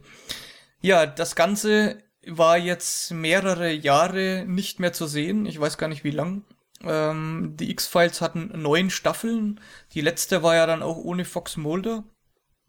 Da habe ich, die habe ich gar nicht mehr gesehen. Meine Vergangenheit mit Akte X, ich nenne es jetzt mal Akte X, weil das hieß damals einfach so, ist die gewesen, dass ich von den ersten Staffeln bis zur fünften, sechsten bestimmt die meisten Folgen gesehen habe. Das war damals ja ein TV-Ereignis mehr oder weniger. Das lief auf Pro 7, wenn ich mich richtig erinnere wurde von uns auch immer, von unserer Mutter auch immer fleißig auf VHS aufgezeichnet und dann geguckt. Meistens am Wochenende. Ähm, genauso wie Star Trek. Und äh, ich fand das immer sehr, sehr spannend. Ich fand vor allem die Mixtur spannend aus einer zugrunde liegenden, einem zugrunde liegenden Mysterium. Das waren ja auch die sogenannten Mystery-Episoden. Und dann einfach Episoden, und das war ja damals noch Normalität quasi im Fernsehen, die für sich allein funktioniert haben. Also diese Charaktere waren eigentlich ab der ersten Folge komplett etabliert und haben dann für einzelne Folgen standalone funktioniert. Ich habe mir jetzt im Zuge der der zehnten Staffel, die jetzt gelaufen ist, diese Miniserie sozusagen, nochmal die erste Folge von Akte X angeguckt ähm, und äh, drei oder vier Folgen, die sehr herausragend waren. Ihr könnt euch vielleicht an diese eine Folge erinnern mit dieser entarteten Familie. Nee. Die, äh, da ging es sehr, sehr viel um Inzucht. Das war ja eine der krassesten Episoden, die habe ich mir auch nochmal angeguckt. Ist auch heutzutage noch ziemlich äh, heftig, wobei man anderes gewohnt ist durch Walking Dead und so weiter, aber es hat noch, es war noch sehr, sehr spannend, vor allem weil die Geschichten jetzt in HD auch verfügbar sind. Ich habe da mein, meine Netflix-USA-Geschichte angeschmissen und da ein paar Folgen geguckt. Sieht fantastisch aus. Ist offensichtlich auch damals in Film gedreht worden, also in 35 Millimeter tatsächlich gedreht worden. Da lässt sich das dann ja recht restaurieren, gibt's mittlerweile auch auf Blu-ray. Und ich habe es zum ersten Mal im Original gesehen, fand ich auch sehr, sehr spannend, weil Mulder hat eine sehr monotone, langweilige Stimme im Original. Das war im Deutschen dann nicht immer so der Fall. Also das war schon krass, das nochmal, das hat nochmal eine andere Stimmung gehabt, wie ich das in Erinnerung hatte. Damals. Ja, das ist meine Vergangenheit. Also ich würde mal sagen, grob geschätzt habe ich mehr als 50 Prozent der Folgen gesehen. Also ich bin ja im gleichen Umfeld wie du aufgewachsen. Könnte vielleicht daran liegen, dass wir Brüder sind. Von daher habe ich natürlich auch einiges gesehen. Ähm, ich glaube bei Weitem nicht so viel wie du. Ähm, ich habe auch nicht so richtig eine Erinnerung an einzelne Folgen. Ich weiß nur noch, dass ich damals irgendwie die Lust dran verloren habe, als ich bemerkt habe, dass jedes Mal, nachdem so eine Staffel zu Ende war, ähm, zwei Fragen beantwortet worden sind und zehn neue Fragen aufgeworfen sind. Alles wieder über den Haufen geworfen worden ist mit dieser ganzen Alien-Geschichte und irgendwann hat mich das ein bisschen angekotzt. Da habe ich die letzten beiden Staffeln, wo es mit Mulder dann mit seinem Charakter irgendwie zu Ende ging, weil er keinen so richtigen Bock mehr hatte, anders weil ich was zu tun hatte, gar nicht mehr wirklich was gesehen. Ähm, ja, ich habe jetzt auch ein paar Folgen noch angeguckt, die ersten drei oder vier, und mir ist aufgefallen von dem alten Zeug, dass das schon ein sehr geringes Budget hatte. Äh, aber sie machen trotzdem Spaß und ich glaube, ich werde mich wirklich mal so über die nächsten Jahre, würde ich fast sagen, mal hinsetzen und das Ganze mal, mal nachgucken, weil das ist schon ein, ein absoluter Klassiker und ist berechtigt. Ich bin ja jetzt nicht in dem in Stammel, äh, Stammel, Teufelumfeld äh, aufgewachsen, deswegen äh, kann ich ja vielleicht mal was Neues zu der zu meinem Zugang beizutragen. Und zwar, ähm, also ich habe ich habe interessanterweise, ich habe es nicht ganz von Anfang gesehen, damals, wie es im Fernsehen kam in Deutschland.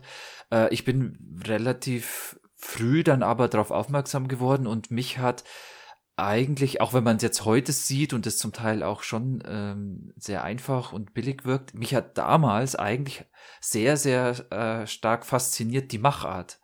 Und zwar, dass es eben, äh, dass für mich jede Folge fast schon so umgesetzt war, wie jetzt, wie, eher wie ein Film, also wie ein Kinofilm, nicht wie eine typische Fernsehserie. Ähm, das, das hat mich sehr fasziniert und das hat mich auch ähm, eigentlich über die ganze Serie hinweg ähm, immer wieder gerade bei einzelnen Folgen, wo das halt mal mehr oder weniger stark zum Tragen kommt, immer wieder auch dazu dann äh, motiviert, weiter zu gucken, weil ich auch interessanterweise ein ähnliches Problem wie ihr mit dem, mit dieser Mystery äh, Hintergrundhandlung hatte, dass eben ähm, Stefan hat schon gut gesagt, ich, ich nenne das eigentlich, was damals jetzt vielleicht nicht so ganz gepasst hat, diesen Lost-Faktor. Das heißt, man bekommt immer irgendwas hingeworfen, irgendeinen äh, komisches Phänomen, irgendwas, äh, irgendeine eine, eine Handlung eben, wo dann am Ende mehr Fragen entstehen als äh, aufgelöst wurden. Da fand ich die die die Monster of the Week Folgen viel interessanter, die äh, also eine abgeschlossene Handlung haben oder vielleicht mal so ein bisschen eine Anspielung drumrum, ähm, die aber immer irgendwie wirklich interessant zum Gucken waren. Und das hat mich so fasziniert damals. Also ich glaube, diese Mystery-Folgen, man hat einfach irgendwann das Gefühl gehabt, man wird nur noch hingehalten. Ja, gerade ja, also am da Schluss steckt jetzt eben. keine steckt keine gute Idee mehr dahinter und dann irgendwann hat, kam man an den Punkt, wo man sich verarscht fühlt und dann hat man es ja. einfach auch nicht mehr so gern geguckt. Ich glaube, viele haben dann auch so bei Staffel 6 und 7 irgendwann dann auch mal das Interesse verloren. Aber man muss schon sagen, also ich sag mal so dem dem neu der neuen Art von Fernsehen steht ganz vorne dran mal Twin Peaks ja, ohne, ohne Twin Peaks hätte es wahrscheinlich nie Akte X gegeben, aber ohne Akte X hätte es wahrscheinlich 90% all der Serien, die es heutzutage gibt, die in diesem Bereich spielen, wahrscheinlich nie gegeben, weil die einfach innovativ waren für so, so viele Dinge. Ja, und dann, ja, Tom. Ein Punkt noch vielleicht, weil wir gerade vorhin gesagt haben, dass die letzten Staffeln jetzt nicht so äh, in unserem Interesse waren, da sehe ich bei mir eher ganz konkret die neunte Staffel, die ohne Fox Mulder äh, auskommen muss, weil ich eigentlich auch immer die Interaktion zwischen Mulder und Scully sehr interessant fand. Also die, die Charaktere, das entwickelt sich eben über der Serie. Kommen die sich näher oder dann halt doch wieder nicht? Natürlich haben sie damit dann extrem auch gespielt. Aber das, das hat mich, also das fand ich auch am Schluss noch, sage ich jetzt mal so siebte, achte Staffel schon auch immer noch gut, dass die so eine wirklich eine Beziehung zueinander sehr, sehr, sehr nah auch aufgebaut haben. Das, das fand ich gut. Das ist vielleicht auch der Punkt, warum Folge 3 dieser zehnten Staffel so genial ist, aber da kommen wir gleich noch drauf. Ja. Ähm, ja, lasst uns mal anfangen mit Staffel 10 äh, von Akte X. Für mich war das ein bisschen überraschend, dass das überhaupt losging, dass das wieder losging, dass das mit beiden Hauptdarstellern und mit ein oder anderen vom Nebencast tatsächlich dann auch äh, stattfindet. Ähm, dass das natürlich sagen wir Aufmerksamkeit bringt, das war schon klar. Ja, also so wie das gelaufen ist. Jetzt ist das eine Geschichte gewesen, die offiziell Staffel 10 heißt, die aus sechs Episoden besteht und die so einen Anfang und Ende auch hat, was wieder in diesem Mystery-Bereich liegt. Ähm, ich halte mich jetzt mal ein bisschen zurück, weil ich es noch nicht geschafft habe, die letzten drei Folgen zu sehen. Ich habe nur Folge 1 bis 3 geguckt. Ihr habt beide, glaube ich, alles gesehen. Ähm, da bin ich jetzt mal sehr gespannt auf euer Urteil. Wir werden hier versuchen mal keine großartigen Spoiler zu machen. Mhm. Für alle, die das jetzt noch nicht geguckt haben, wobei es auch im deutschen Fernsehen ja mittlerweile schon gelaufen ist. Also wir befinden uns ja 14 Jahre nach der neunten Staffel und sieben Jahre nach dem Film. Und genau da setzt die Serie auch an. Es ist genauso viel Zeit vergangen. Und äh, Fox Mulder und ähm, Scully, Dana Scully, eröffnen wieder die X-Akten. Ähm, in der ersten Folge My Struggle wird es zum Thema. Ähm, My Struggle und My Struggle 2, die erste und die sechste Folge, sind eher so zusammenhängend. Sie bilden das, was früher auch immer diese Folgen waren, die die, die die Handlung weitergebracht haben. Die anderen vier Folgen in der Mitte sind eher eigenständig, haben nur marginal mit dem, mit der großen Story was zu tun. Es ist also schon was, wo sie versucht haben, das Konzept irgendwie aufrechtzuerhalten.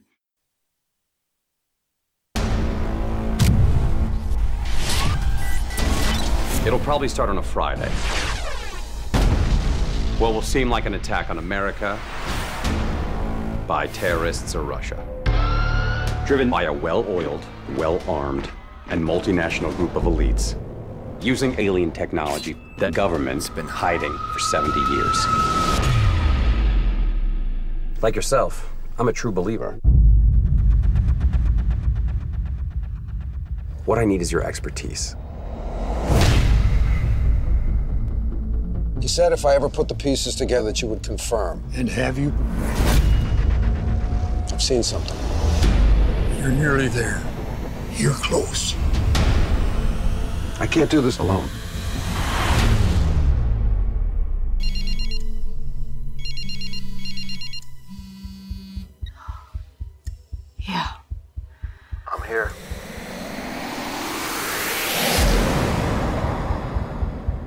Police us and spy on us, tell us that makes us safer. We've never been in more danger. Then do something about it, Mulder. I have seen this before. You're on fire, believing that you're onto some truth, that you can save the world. This is my life. This is everything I believe in. You are on dangerous ground here. I know what I'm doing.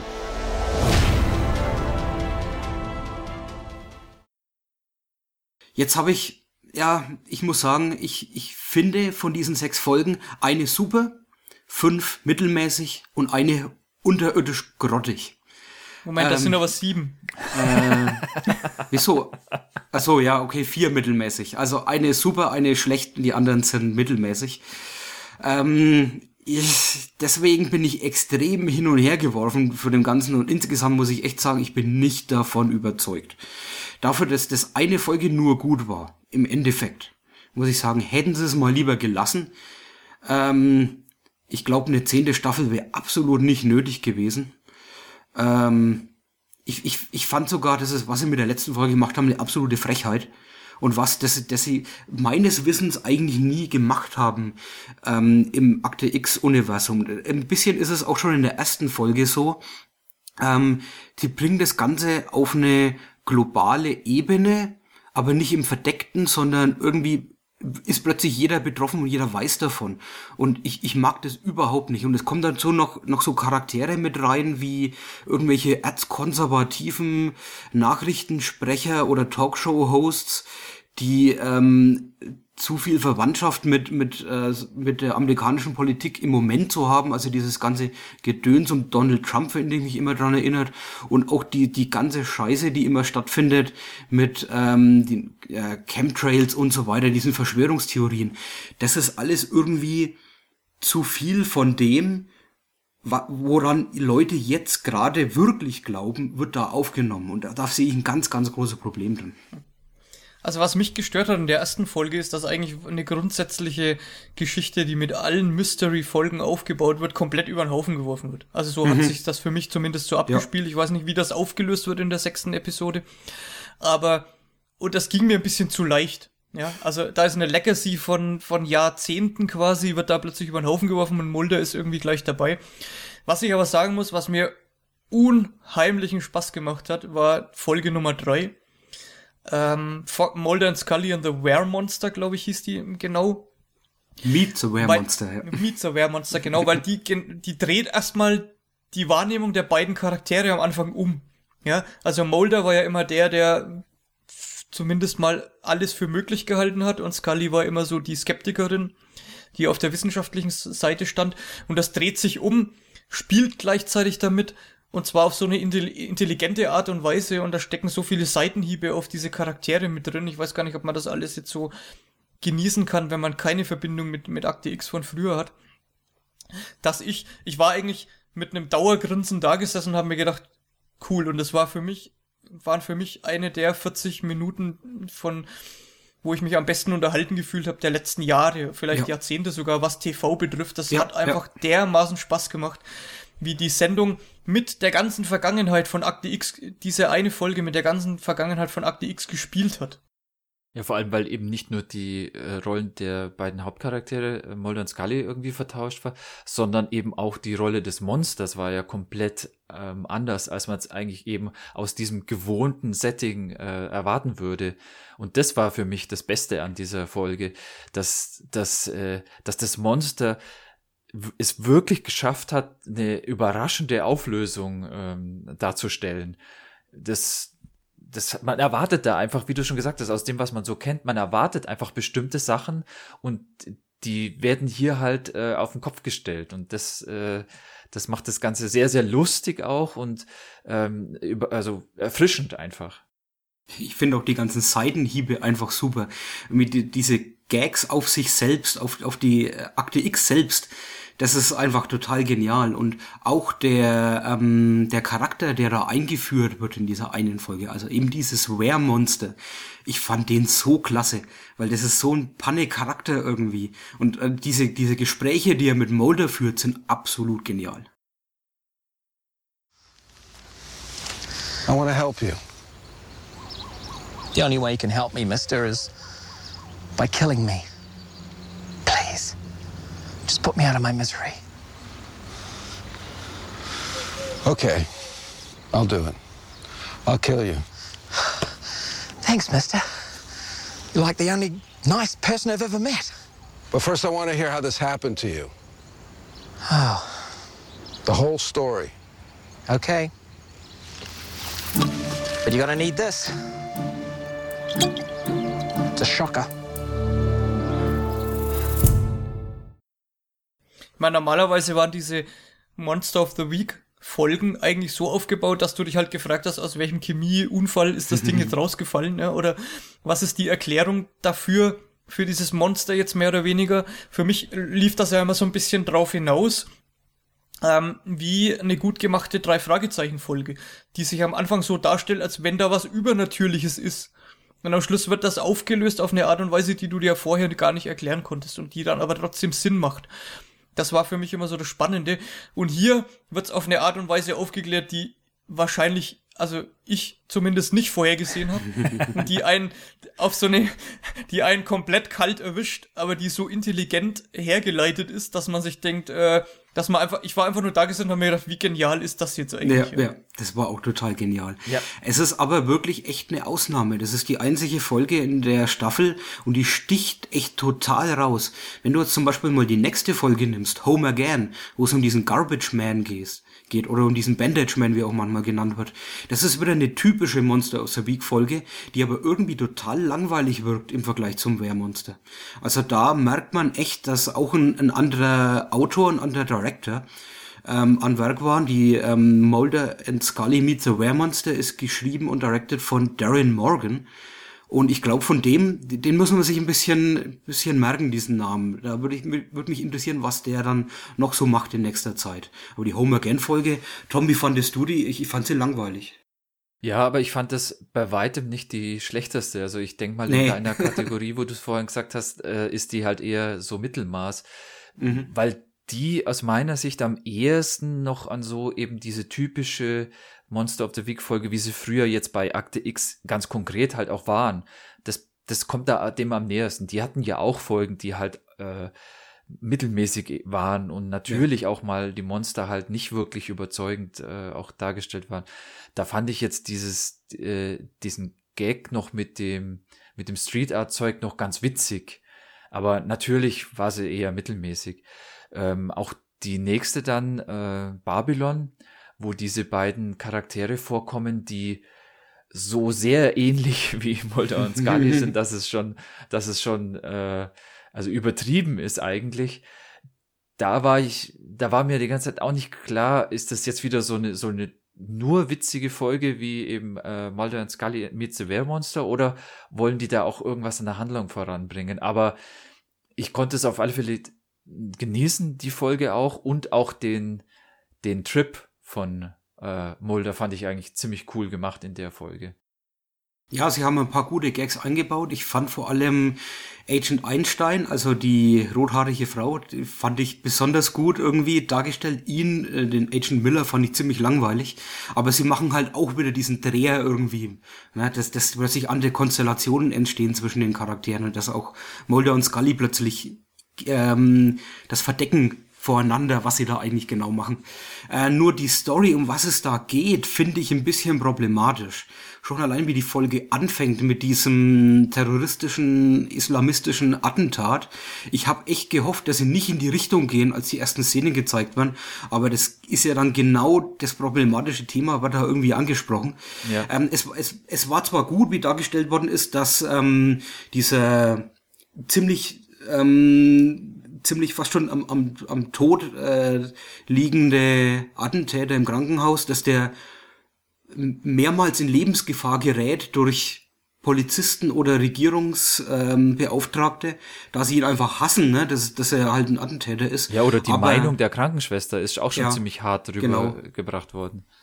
Genau, aber ich, ich finde einfach, das Thema wird irgendwie nicht weit genug diversifiziert. Also Mhm. mit der Mutter kommt ein bisschen was rein, aber es ist irgendwie so typisch amerikanisch, dass erstmal Islamisten als Attentäter dargestellt werden und dieses ganze, ganze andere Aspekt, dass es eigentlich auch moderate Islamisten geben, was ja immer wieder ein Thema ist, das wird irgendwie nicht richtig thematisiert, finde ich. Nee, gar nicht. Also das Setting ist auf alle Fälle absolut äh, schwach, das so, so darzustellen, weil das ja genau den ganzen Vorurteilen ja entgegenkommt. Das, das hätte man überhaupt nicht so machen sollen.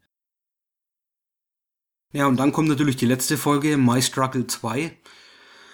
Oh, und da, da geht's ja echt ab. Also es wird alles auf eine globale Ebene gehoben und es wird sehr viel Wissenschaft mit reingebracht. Es werden sehr viele, ähm, sehr, wie sagt man da, sehr viele Hoaxes und so weiter, die mittlerweile alle schon widerlegt sind, mit reingebracht und werden in die Realität dann reingesetzt.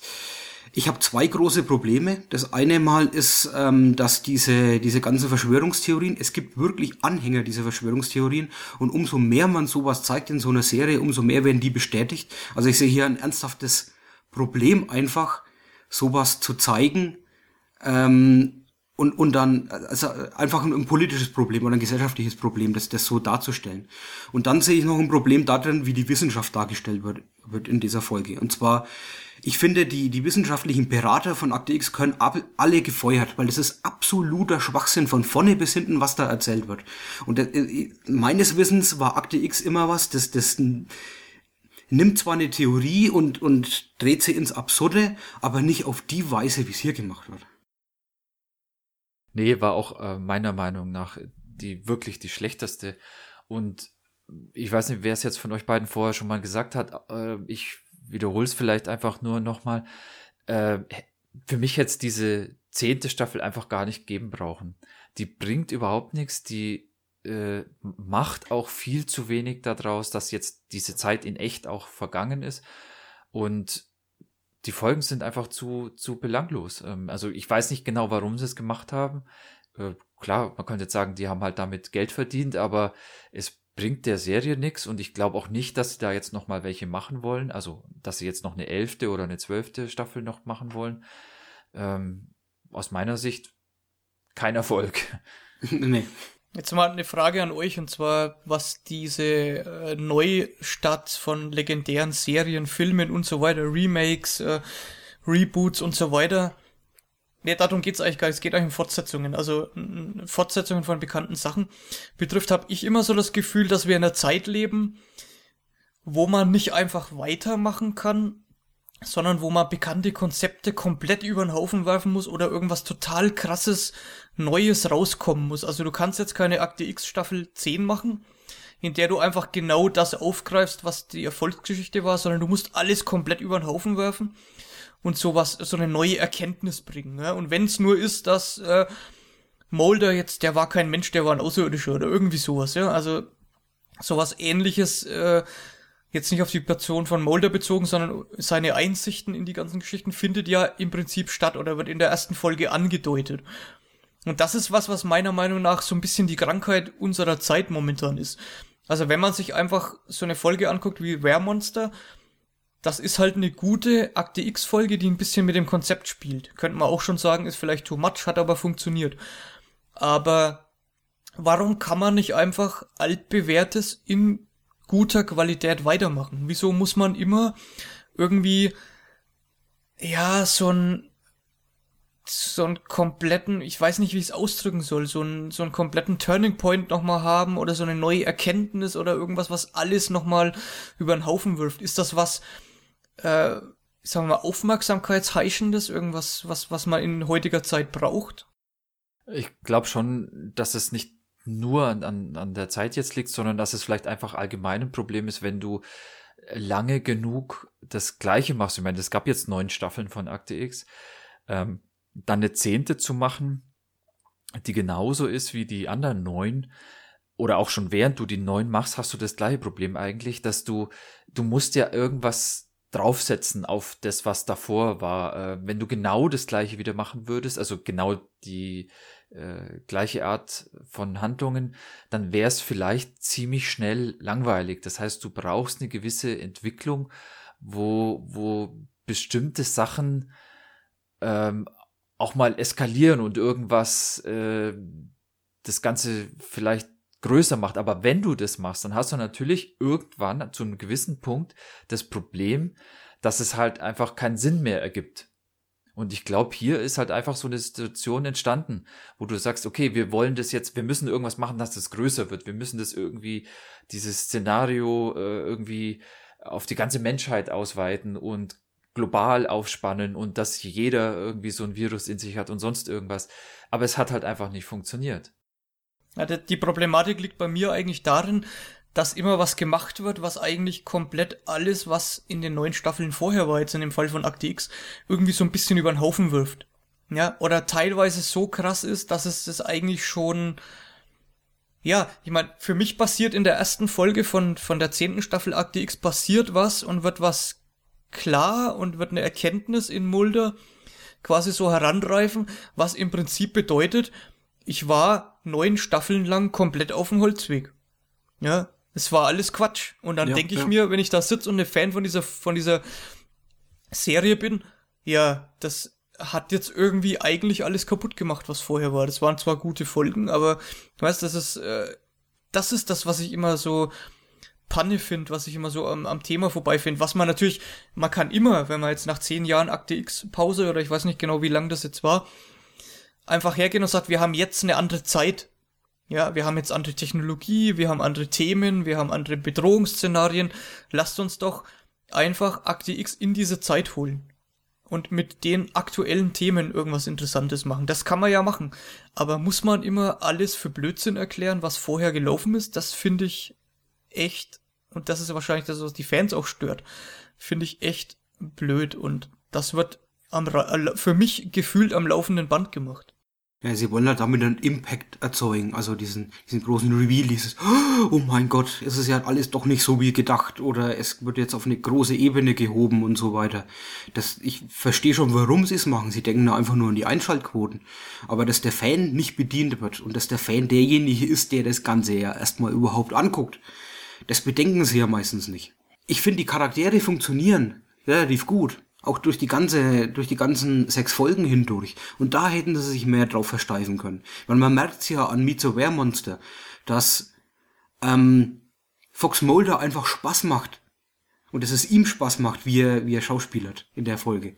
Und äh, da hätte man wesentlich mehr damit machen können. Da hätte man auch eine ganze Staffel machen können. Äh, wenn man nicht dann eben auch so Fehler macht, wie ähm, Themen nicht ausreichend beleuchtet, wenn sie ein, ein größeres, größeren politischen Impact haben. Ich spreche definitiv jetzt mal auf die Attentate zum Beispiel an. Ich habe noch mal ein anderes Thema und zwar habt ihr auch das Gefühl gehabt, dass, also so ging es mir zumindest, dass die beiden Schauspieler und äh, die Charaktere, wie sie dargestellt werden, wie sie gespielt sind, irgendwie auch in heutiger Zeit noch merkwürdig rüberkommen. ja, schon. Ja, also das ist weder, ich, ich habe auch nicht das Gefühl gehabt, dass es jetzt einer anderen Zeit geschuldet, dass die in der Anfangszeit einfach, dass der, TV anders funktioniert hat, sondern dass die damals schon, also beim, beim Neuangucken von alten Folgen war mir, kam mir das schon so vor, dass die damals irgendwie wie ein Fremdkörper gewirkt haben in der kompletten TV-Landschaft und das heutzutage auch nochmal machen. Also ich habe schon das Gefühl gehabt, so das allgemeine Feeling um diese beiden Charaktere rum hat nach wie vor funktioniert und das spricht ja für die Schauspieler hauptsächlich dann. Ähm, ich hatte ein echt merkwürdiges Gefühl, als ob die nicht so richtig in diese Welt passen. Mhm. Ja, und ich habe irgendwie auch bei den neuen Folgen und bei den alten noch mehr schon immer so ein bisschen das Gefühl gehabt, das könnte eine leichte Paralleldimension sein, in der das stattfindet. Also so richtig übereinstimmt das nicht und das macht's auch irgendwie faszinierend und spannend. Noch mehr hat das natürlich jetzt Twin Peaks gemacht. Ja. Da werden wir auch vielleicht irgendwann mal noch drüber sprechen, wenn es tatsächlich dann die neuen Folgen gibt. Nächstes Jahr. Ähm, aber bei Akte X war das auch immer spürbar und ist auch in den neuen Folgen spürbar. Ja, eben so dieser Unterton ist immer mit dabei. Aber die Drehbücher, ich glaube, es sind die Drehbücher, die sind einfach Mist. Über große, große Strecken der zehnten Staffel. Und deswegen muss ich auch sagen, ich, ich hoffe, dass sie keine elfte machen weil ich Angst habe, dass es noch schlimmer wird oder auf dem Level bleibt. Und sie sollten das Ganze einfach begraben. Ich meine, wenn man Akte X sehen will, dann hat man neun Staffeln, die man sich angucken kann. Das reicht. Wollte ich auch sagen. Wenn man das unbedingt sehen will, dann guckt man sich halt die alten nochmal an. Die waren gut, also zumindest waren sehr gute Folgen dabei, die, und dann hat man ja nochmal was davon. Genau, und für alle, die sich jetzt das nicht komplett antun wollen, es gibt auch Listen mit besten Episoden pro Staffel. Da kann man sich mal ein paar rausgreifen. Oder für alle, die den Mystery Geschichte folgen wollen, können sich dann auch vier, fünf Folgen pro Staffel rauspicken und erstmal die gucken. Wobei die für mich irgendwann dann sehr schnell an Reiz verloren haben. Okay, soviel zu The X-Files. Ähm, zehnte Staffel, ähm, die die meisten wahrscheinlich von euch auch gesehen haben werden. Wir haben jetzt nicht gespoilert, aber ich glaube, das brauchen wir jetzt auch nicht mehr machen.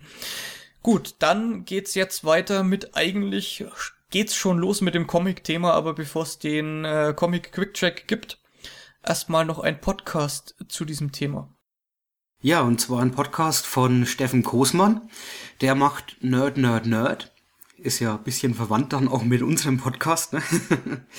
ähm, Nerd, Nerd, Nerd ähm, beinhaltet mehrere verschiedene Podcasts und ich habe mir da mal einen rausgegriffen und zwar die Sendung mit dem Nerd. Das ist was, das macht er alleine und er bespricht verschiedenste Comics. Also es geht eigentlich immer nur um Comics. Ähm, er macht schon seit einiger Zeit, Nerd, Nerd, Nerd. Das war auch, auch glaube ich, immer ein, Com ein Comic-Podcast, wo er mit verschiedenen Leuten zusammengepodcastet hat. Aber er hat sich eben hier abgespalten äh, mit einer mit einer Solo-Sendung. Ähm, Im April 2015 hat er da, glaube ich, mit angefangen. Es ist alles ein bisschen kompliziert und alles ein bisschen undurchsichtig, was es da so einzeln für Folgen gibt, wie die ineinander übergehen und wie die Benennung so ist. Also ich blick da auch nicht so hundertprozentig durch ich glaube, April bis August 2015 hat er 14 Folgen Nerd, Nerd, Nerd aufgenommen, die er auch allein gemacht hat. Und dann seit September 2015 bis jetzt hat er sie umbenannt in Sendung mit dem Nerd, Folge 15 bis die aktuellste war jetzt gerade 23, die ich gehört habe. Also er bringt so ungefähr ähm, alle zwei Wochen, wie es aussieht, eine Sendung raus. Ähm, die ist auch unterschiedlich lang, kann mal eine halbe Stunde sein, kann mal über eine Stunde sein. Ähm, ja, und ich finde, er macht genau das eigentlich super, woran ich ein bisschen so gescheitert bin oder so motivationsmäßig ein bisschen gescheitert bin, so Solo-Sendungen eben. Das kann ich einfach hm, nicht so richtig.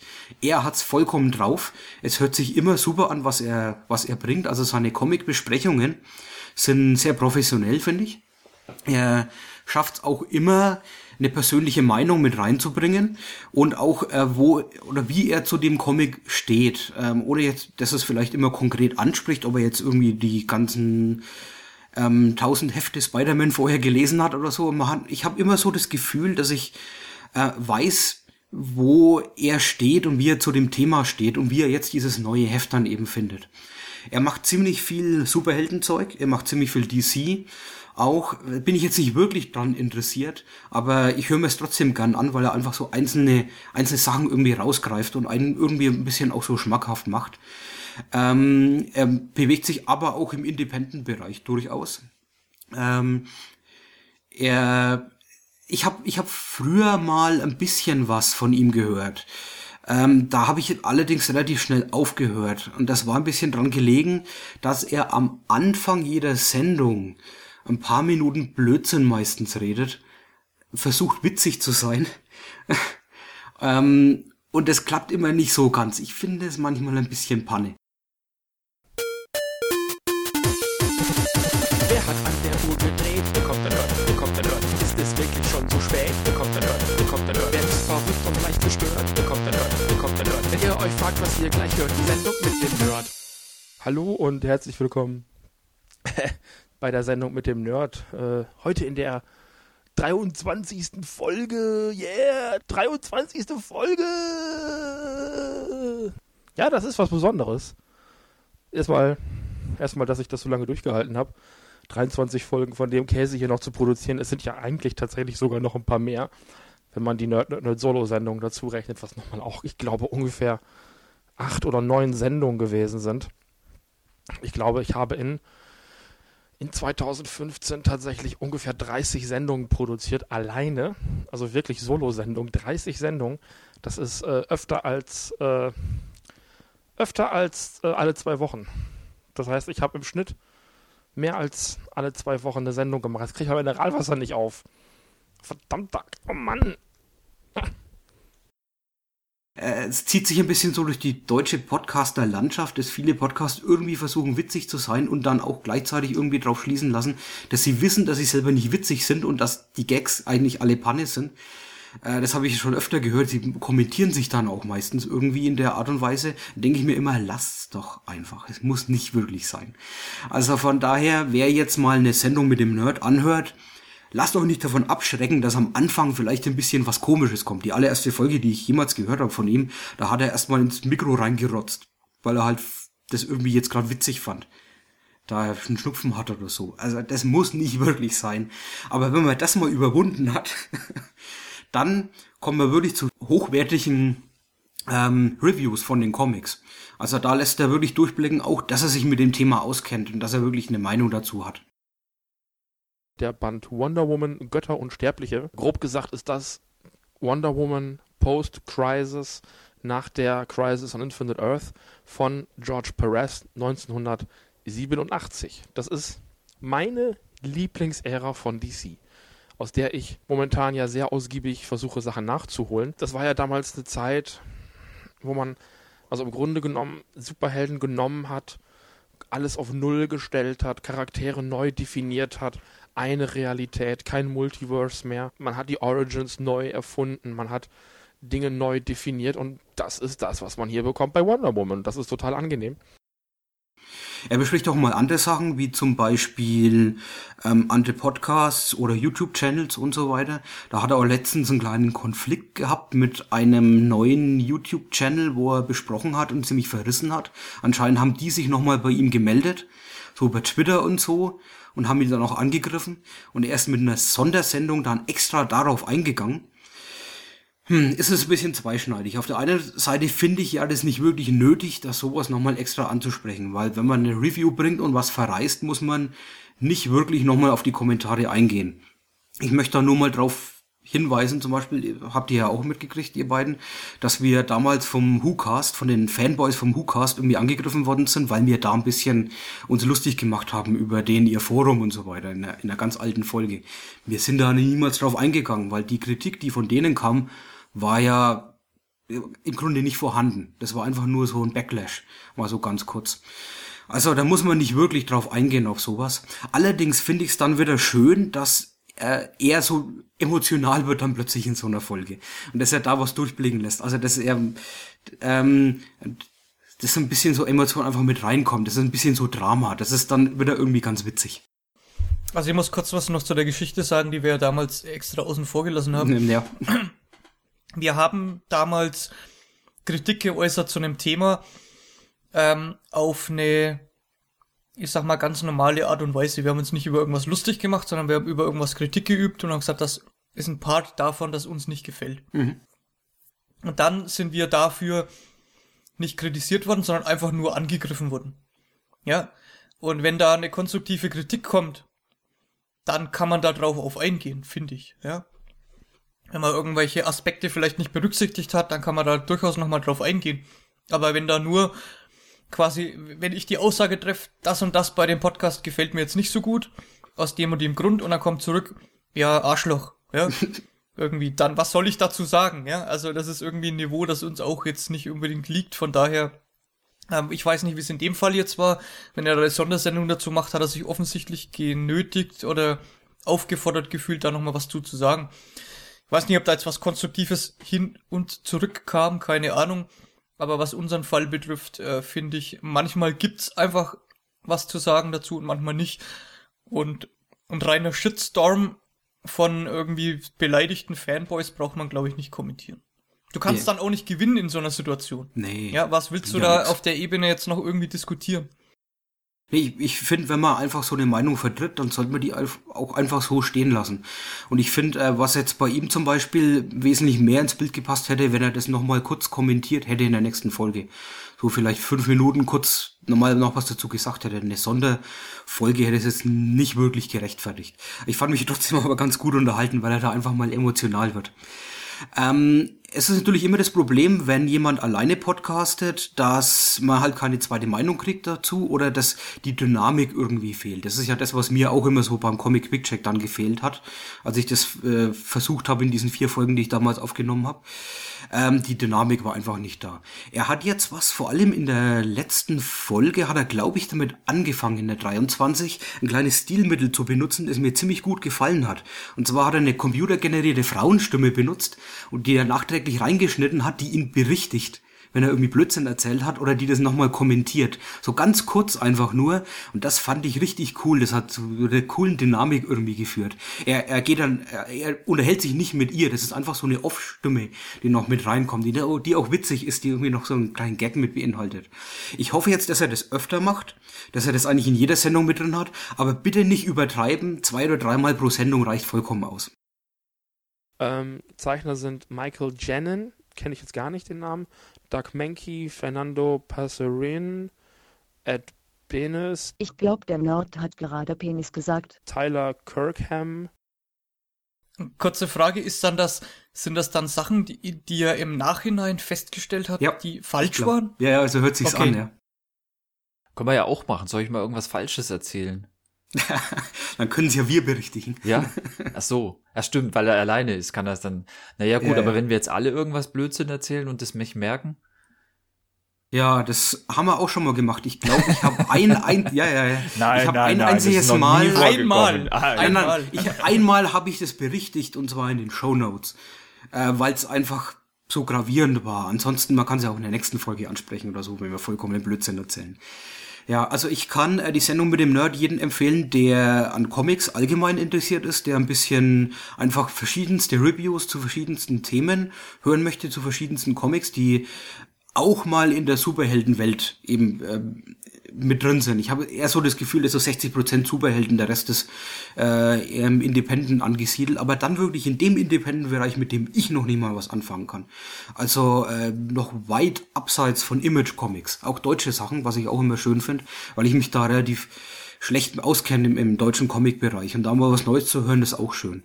Wer jetzt auf die Seite geht, äh, Nerd, Nerd, Nerd, der wird allerdings erstmal ein bisschen vom Kopf gestoßen sein mit, was gibt's denn da jetzt irgendwie alles? Es ist alles sehr, sehr undurchsichtig. Man, findet auf der Seite auch eine, ähm, an der Seitenleiste eine kleine Aufzählung von verschiedenen Podcasts, die er hat. Am besten, man klickt da auf die Sendung mit dem Nerd, dann kommen nur die Folgen. Weil das ganze andere Zeug ist nämlich einfach im Feed mit drin. Und da gibt's halt die normalen Nerd Nerd Nerd Folgen mit seinen Co-Podcastern. König der Podcast, da geht's um Godzilla-Filme oder Hetz der Würfel, ein Rollenspiel-Podcast. Die sind da einfach alle mit drin. Und dadurch wird das Ganze extrem unübersichtlich, was es da alles an Angebot gibt. Also, da würde ich echt mal sagen, ist ein bisschen Nachbesserung angesagt, das Ganze ein bisschen übersichtlicher darzustellen einfach.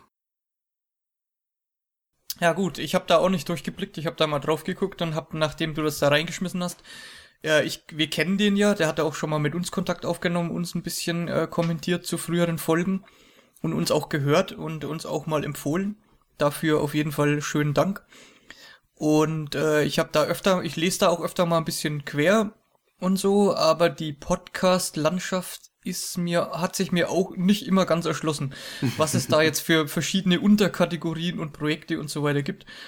Ich bin da ja immer der Fan davon, dass es da verschiedene Feeds für gibt, ähm, dass man sich das einzeln dann auch abonnieren kann. Ähm, wie ist das im Podcast-Feed? Kippt der da alles rein oder ist das schon getrennt nach die Sendung mit dem Nerd? Kann ich das als Feed getrennt abonnieren zum Beispiel? Also er hat da mal irgendwas dazu gesagt in einer von den letzten Folgen und ich konnte es nicht so hundertprozentig behalten, weil es eben einfach so kompliziert ist. Es gibt, glaube ich, zu König der Podcast und Herz der Würfel, äh, also den, den Hauptpodcast, die einfach was, ein, ein eigenes Feld machen, einzelne Feeds. Aber ich glaube, Nerd, Nerd, Nerd und die Sendung mit dem Nerd sind im Hauptpodcast, wo alles mit drin ist und da gibt's keine einzelnen Feeds. Da muss ich auch sagen, da sind einzelne Feeds einfach sie müssen da sein, sonst äh, wird das Ganze einfach zu, wirkt das Ganze zu unübersichtlich. Weil ich, ich höre im Moment die Sendung mit dem Nerd am liebsten.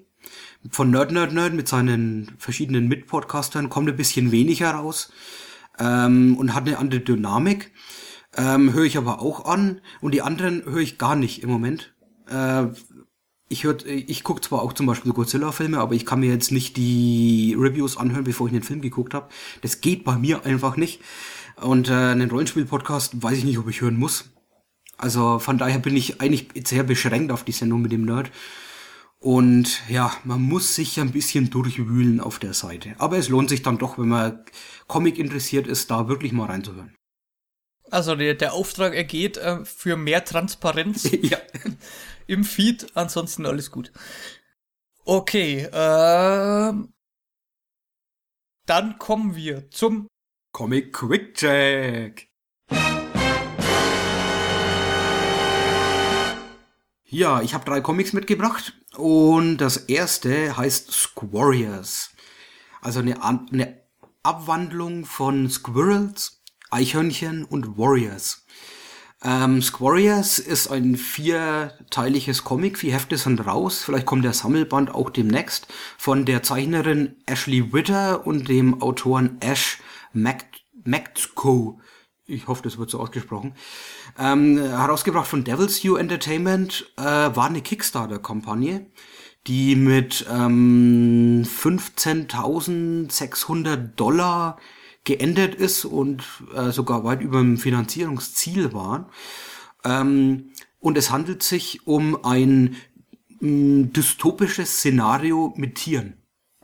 Ähm, die Welt ist quasi äh, auf ein Level runtergebracht, wo sich hauptsächlich um Mäuse und Eichhörnchen handelt, die ähm, eine gewisse Menschlichkeit erreicht haben. Das wird auch angeteasert, dass diese Tiere auch mal früher einfache normale Tiere waren, aber mittlerweile haben sie ähm, verschiedene Stämme gebildet.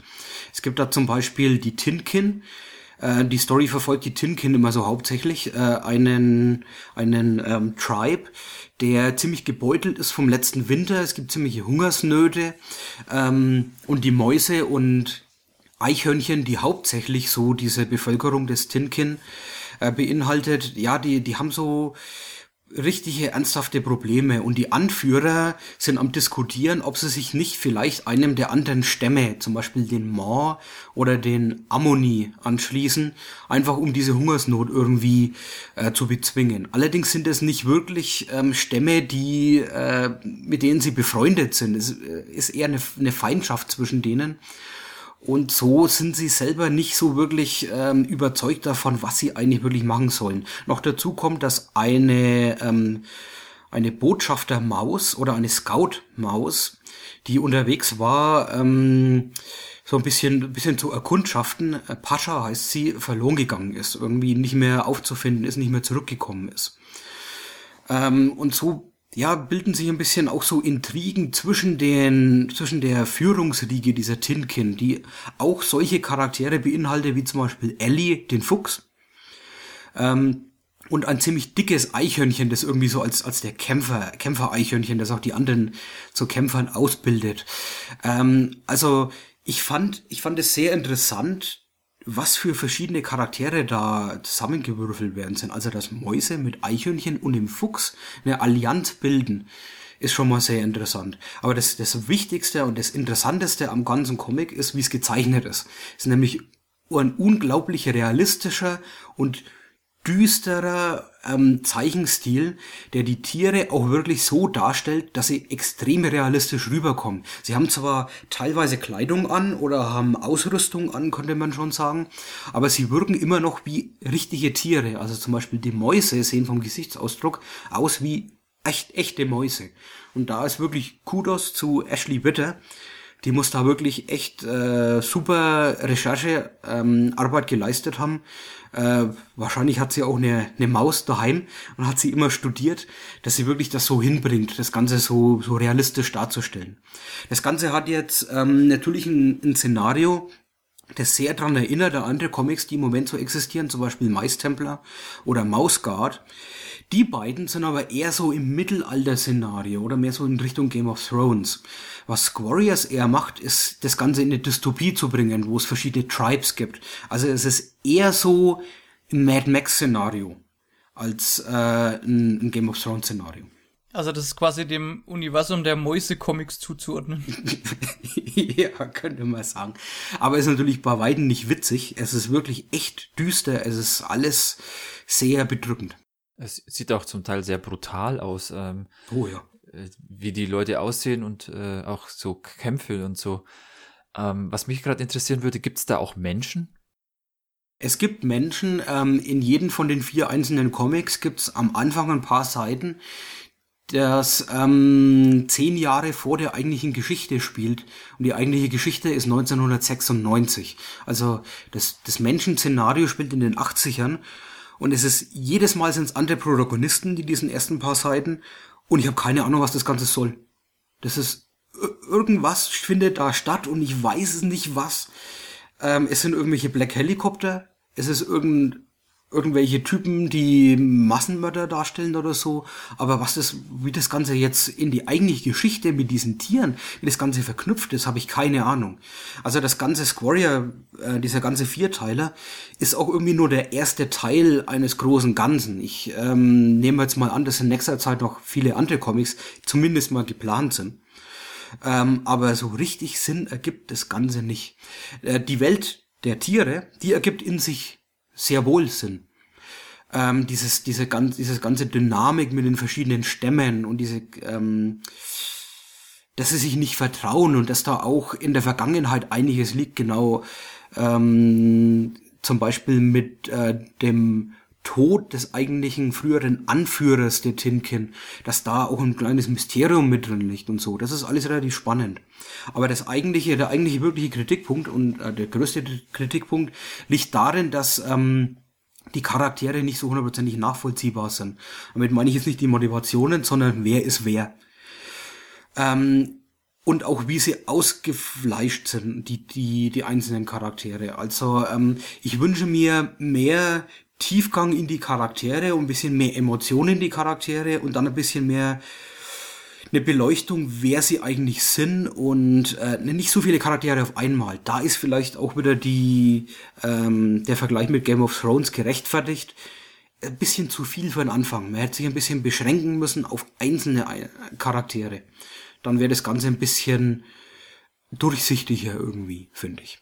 Und so muss ich sagen, ich war fasziniert vom Grafikstil und ein bisschen enttäuscht von der Story. Werde aber ein Auge drauf werfen, wenn das nächste, der nächste Band rauskommt.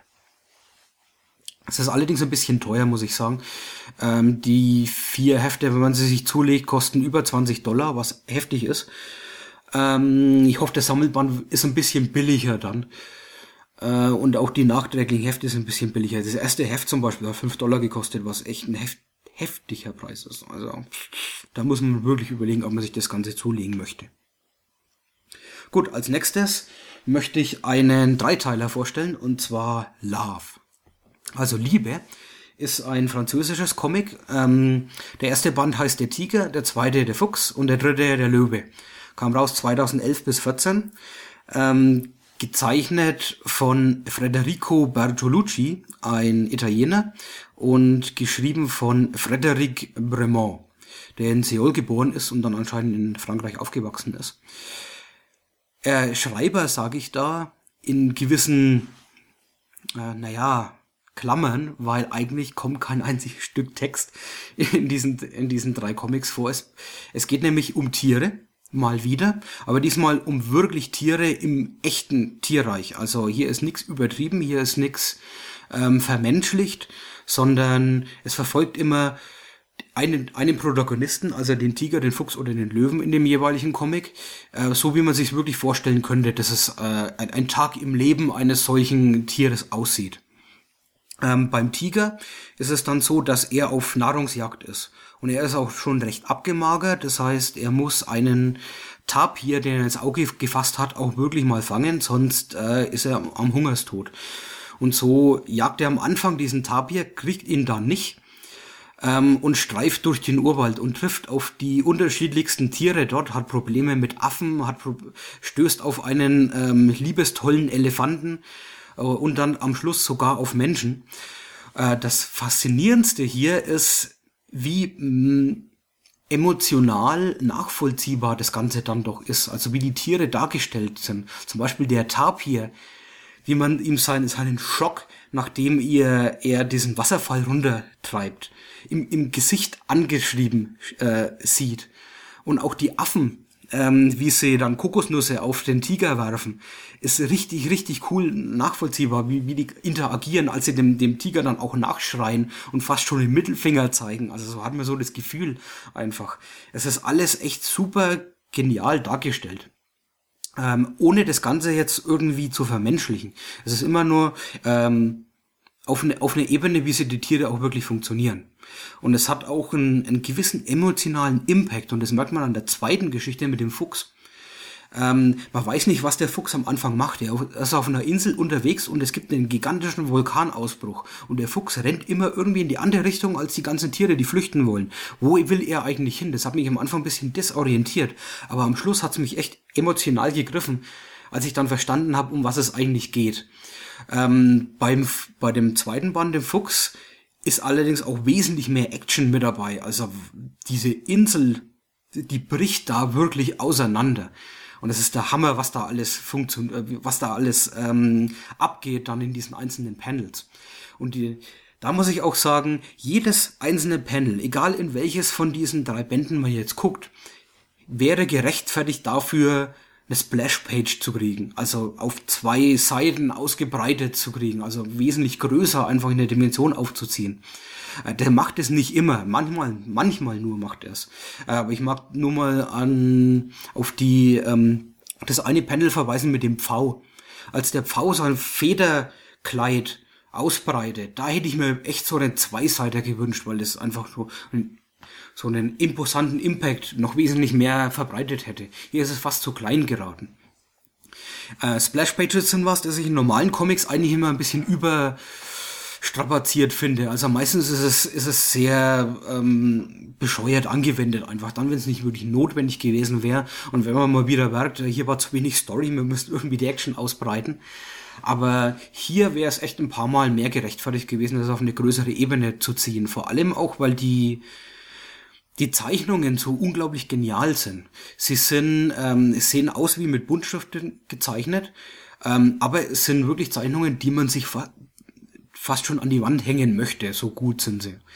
Ähm, zum Beispiel als der Vulkan ausbricht und die halbe Insel zerbricht. Sowas könnte ich mir echt an die Wand hängen. Das sieht genial aus. Ähm, noch kurz ein bisschen was zum dritten Band. Der hat mich am wenigsten überzeugt. Da geht's um den Löwen, der von seiner Herde äh, von vier anderen äh, männlichen Löwen vertrieben wird. Und er streift so durch die Savanne und versucht, ähm, ja, was er eigentlich wirklich genau sucht, weiß man nicht. Am, am Schluss trifft er noch auf eine, eine andere Herde an Löwen, auf so einen kleinen Harem von einem anderen großen Löwen. Aber für mich hat es am wenigsten emotionalen Impact und am wenigsten Variantenreichtum im Tierreich irgendwie gehabt.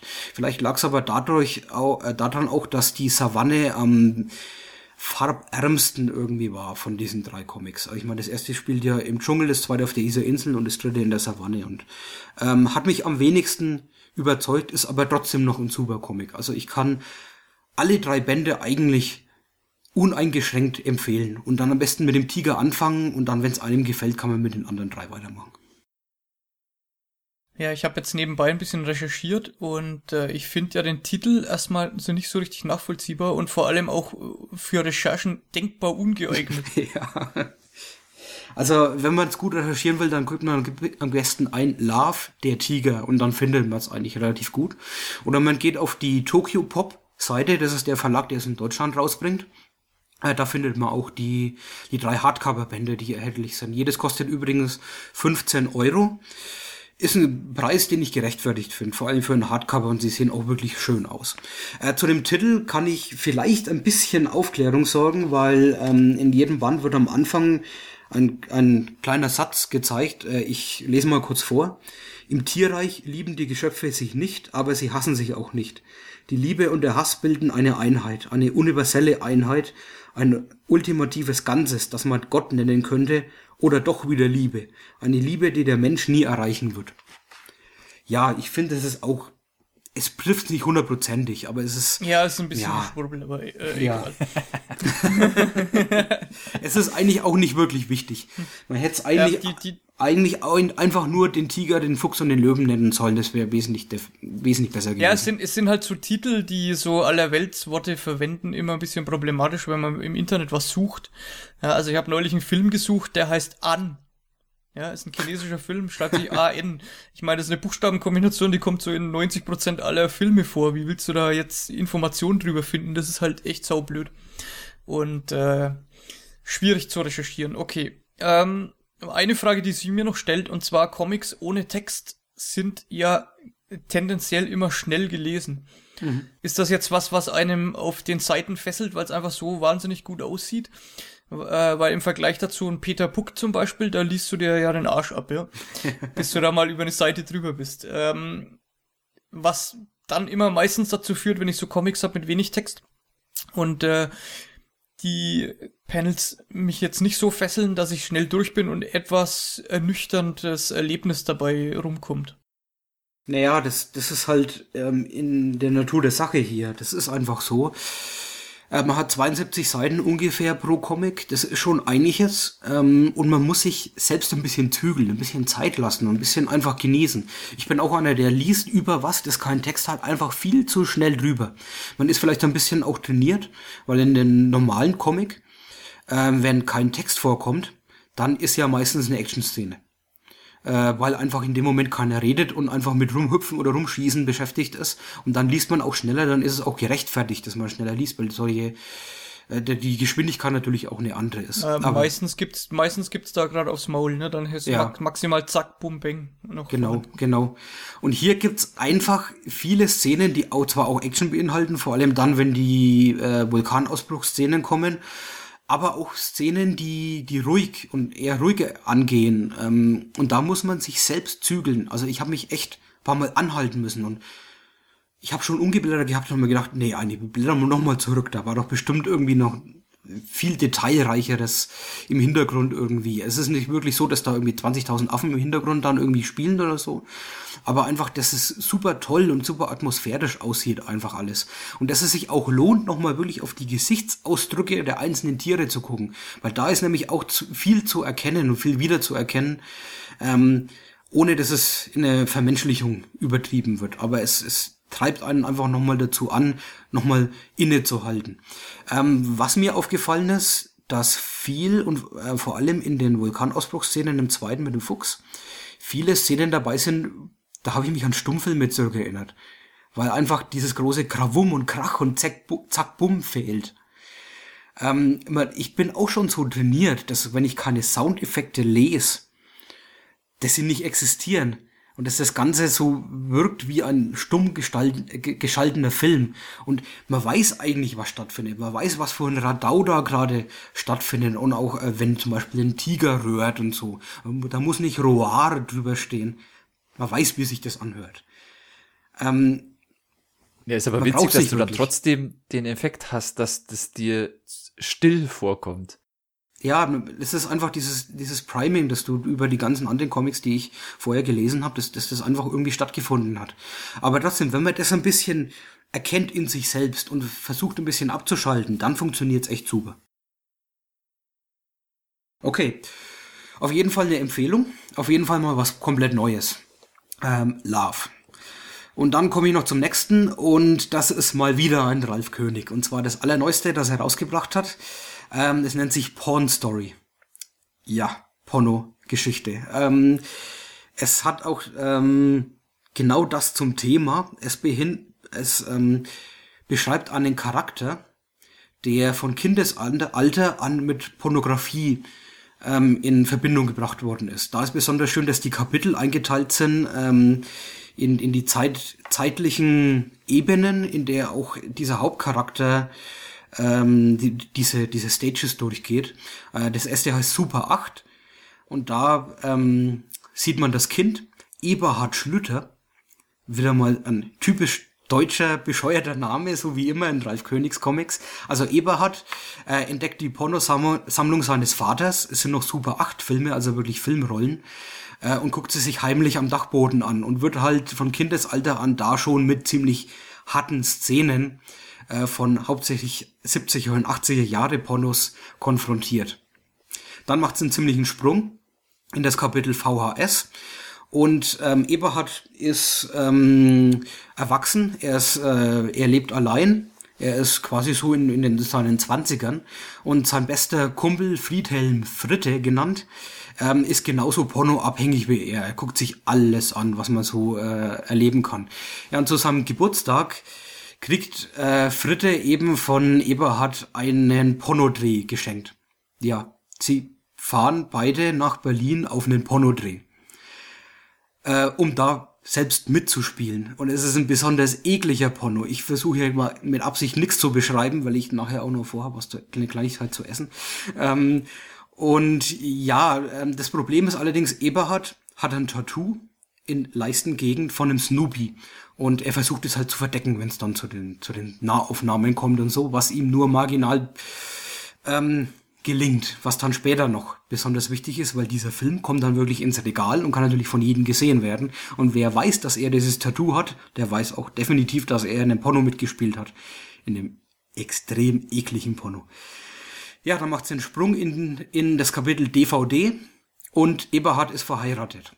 Seine Frau ähm, ist, man würde jetzt vermuten, ähm, eher prüde so dargestellt Ähm, sie kann mit Pornos nichts anfangen, sie findet es ziemlich eklig. Ich finde es eher realistisch dargestellt, ehrlich gesagt, weil das meiste davon ist ja auch wirklich eklig. Äh, sie haben einen Sohn und der Sohn, ja, der ist noch nicht wirklich mit Pornos konfrontiert worden, aber er weiß natürlich, was abgeht. Ich meine, man weiß es natürlich von diesen ganzen, also er hat natürlich Zugang zum Internet, sagen wir mal so. Ähm, und seine Frau entdeckt die alte Pornosammlung.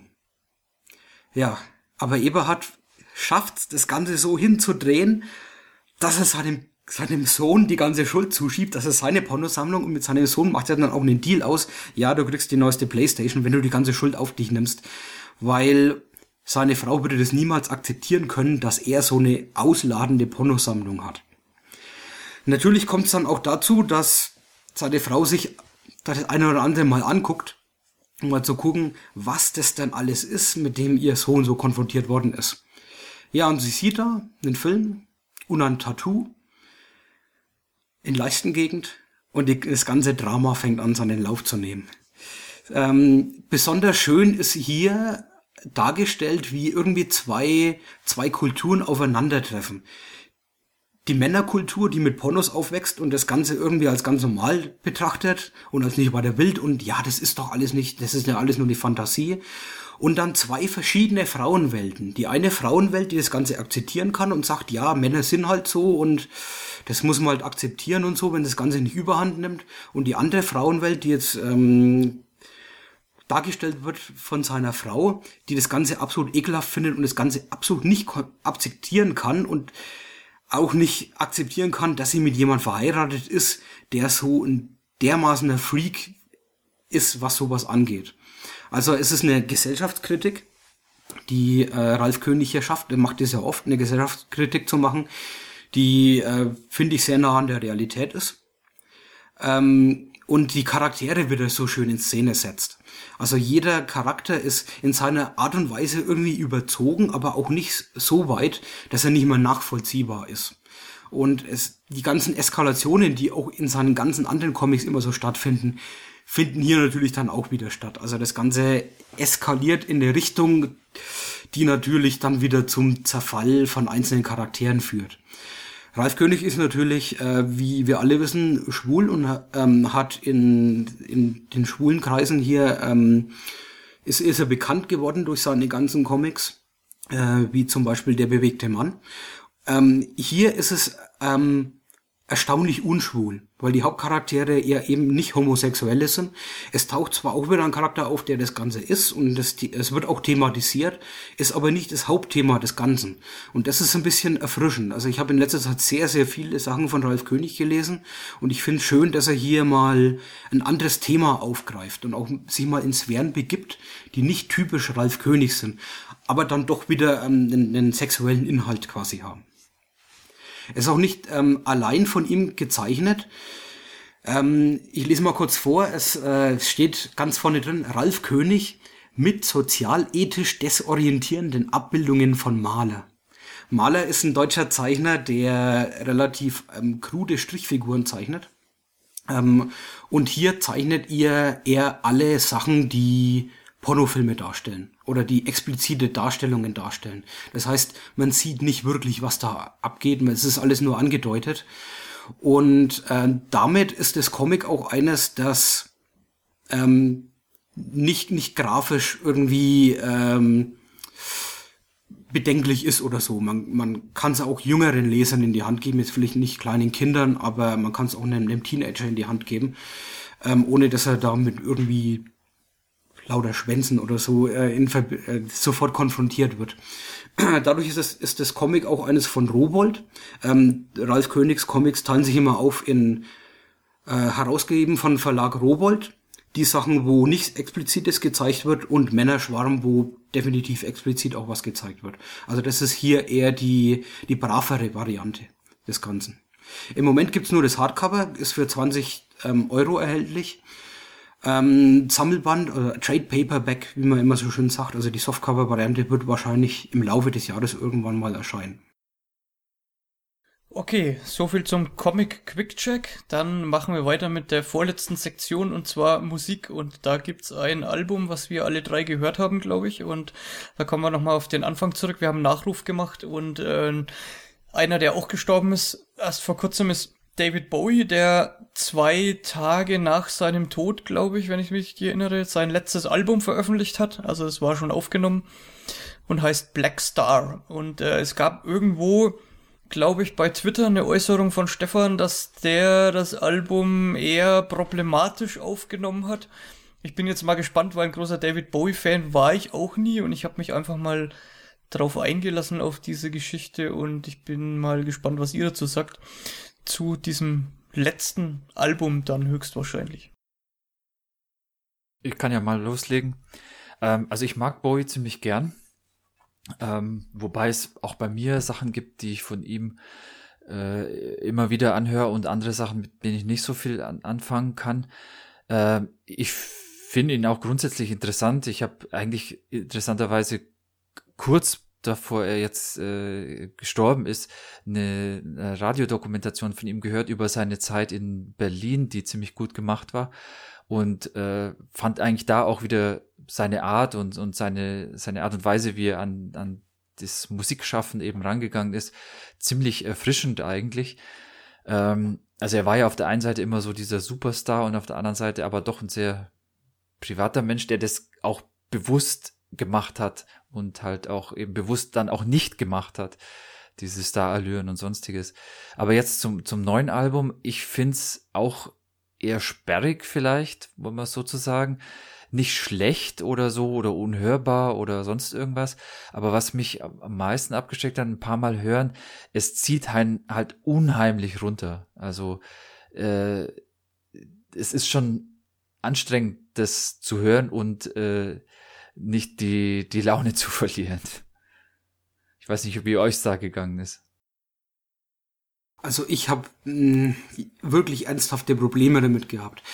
Ich war nie David Bowie Fan, ich kenne seine alten Alben nicht. Ich habe mich da mal einfach so drauf eingelassen. Und ähm, vor allem bei den ersten beiden Songs habe ich bemerkt, das ist irgendwie disharmonisch. Das ist, das ist eine komplette disharmonische Kakophonie. Also einfach nur komplett zusammengewürfelt. Äh, Noten, die schräg gespielt sind, die nicht passen. Ähm, es gibt immer wieder Momente, wo er auch das Singen anfängt, wo es mich eher an eine kreischende Katze erinnert oder eine Katze, die übers Klavier läuft. Äh, und ich habe immer die Augen zusammengekniffen und habe den Kopf eingezogen bei manchen Stellen. Also für mich war das wirklich was, das mich abgeschreckt hat. Ich kann mit dem Album absolut nix anfangen. Ja, ich war, also wie gesagt, ich habe auch keine große Erfahrung mit Bowie. Ich kenne halt so seine typischen Siggy Stardust-Geschichten und sowas. Ähm, ich fand's beim ersten Mal durchhören ziemlich faszinierend, weil's sehr strange klingt. Und äh, ich fand ein paar Lieder und finde sie nach wie vor auch sehr, sehr gut. Und zwar Lazarus und Girl Loves Me zum Beispiel sind so Songs, die kann ich mir auch anhören. Es ist allerdings nichts, was für mich jetzt äh, wahnsinnig also was ich wahnsinnig gern höre, weil es halt ein schwieriges Album ist, weil es einen so runterzieht. Und ich meine, bei Lazarus ist der erste Satz ja äh, Look at me, I'm in heaven now. Also das war schon so ein bisschen so eine Vorankündigung von dem, was passiert. Er hat ja von seiner Krankheit gewusst. Von daher, also ich bin für Bowie der völlig falsche irgendwie Experte oder so. Aber ich kann das nicht ganz nachvollziehen, was Stefan gesagt hat, dass es so äh, disharmonisch ist. Ich finde, ein paar Sachen sind schon sehr faszinierend, weil es es klingt einfach nicht wie von dieser Welt, aber es ist irgendwie bei David Bowie öfter so gewesen, dass er klang und auch aussah und irgendwie gewirkt hat wie ein Außerirdischer und nicht so richtig da reingepasst hat. Ähm, das ist für mich kein Album, was ich ziemlich oft aus dem Schrank hole. Ich habe das aus Interesse jetzt mal angehört und ich finde, ich bin immer interessiert an Sachen, die irgendwie anders klingen, aber ein Album, was ich gern höre, ist es mit Sicherheit nicht. Also ich habe das Gefühl, wenn ich mir das angucke und auch wenn ich mir das ähm, Musikvideo von Blackstar angucke, der Song, der ja immerhin neun Minuten dauert, habe ich echt das Gefühl, dass er ein absoluter Ego Egozentrischer war, Egozentriker und dass er hier ein extremes Experimentalalbum aufgenommen hat, wo er auch sehr viel Jazz mit reinbringt. Aber es gibt zu viele Aneckmomente einfach bei mir, wo ich nicht nachvollziehen kann, warum er diese musikalischen Entscheidungen getroffen hat. Es gibt ja zum Beispiel einen Song, ich glaube Girl Loves Me war das sogar, wo er jeden Gesangspart von sich mit einer falschen Note endet. Und für mich, bei mir kräuselt sich da was. Ja, also wir sind alle drei nicht so richtig begeistert. ähm, Okay, zum Schluss habe ich noch ähm, auch wieder eine Kakophonie, aber diesmal was Harmonisches, seltsamerweise. Ich bin ja jetzt nicht wirklich ein Death Metal-Fan. Ich kann eigentlich mit Death Metal nicht wirklich was anfangen. Ich finde es ziemlich grausam, aber ich habe äh, eine Unterkategorie davon entdeckt, und zwar Technical Death Metal. Es handelt sich um die Band Separatist und ihr Album Closure von 2014. Und Technical Death Metal ist was extrem vertracktes, extrem, ja, man kann schon wieder in die, in die Jazz-Richtung irgendwie äh, verorten. Es ist äh, was, das ein bisschen so an Mathcore erinnert, auch eine, eine Richtung, die mit Jazz verbunden ist. Es ist vertrackt, schwierig, ähm, extrem aufwendig, ähm, die, die Gitarrenriffs sind friggelig und so weiter. Man muss einfach extrem genau hinhören. Es ist eine Band übrigens, die aus Australien kommt, aus Tasmanien und sie hatten ein bisschen Probleme mit ihren Alben. Sie ähm, haben durch einen Computerabsturz oder durch einen Festplatten-Failure ähm, alle ihr Zeug verloren und haben dann ihre zwei Alben, äh, The Motionless Apocalypse und Closure, neu aufgenommen ähm, und 2014 rausgebracht. Ähm, warum ich sie jetzt hören kann, ist einfach, weil ich es unglaublich faszinierend finde. Es ist nicht wirklich typischer Death Metal, also nicht nur Gegrunze und Geschredder, was ähm, jeder noch irgendwie hinbringt, der eine Gitarre in die Hand nehmen kann und irgendwas rumschreddern kann, sondern es ist einfach was, das man auch nicht nebenbei hören kann. Das geht definitiv nicht. Du musst dich darauf konzentrieren und du musst, du musst es irgendwie in dieser Atmosphäre aufgehen und diese vertrackten Stellen genießen können. Ähm, es eckt bei mir nicht wirklich an, was mich selbst verwundert hat, nicht so wie bei David Bowie zum Beispiel, ähm, sondern es, es funktioniert irgendwie. Es, es ähm, verschmilzen hier mehrere Metal-Genres irgendwie ineinander. Ich kann sie nicht benennen, weil ich mich da nicht so gut auskenne, aber es ist nicht so so ein Einheitsbrei, der, wo, wo man sagt, einfach nur jeder Death Metal Song ist irgendwie gleich. Ich habe so das Gefühl, wenn ich andere Death Metal Songs höre, dass die irgendwie alle gleichgeschalten sind. Sondern das hier ist was wirklich Besonderes. Und es trägt auch eine Atmosphäre mit sich, ähm, die ich verstehen kann, wenn ich ein bisschen drüber lese, was es eigentlich mit dem Album auf sich hat.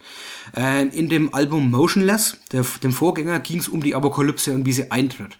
Und in dem Album Closure ähm, sind so die, die Nachwirkungen dieser Apokalypse.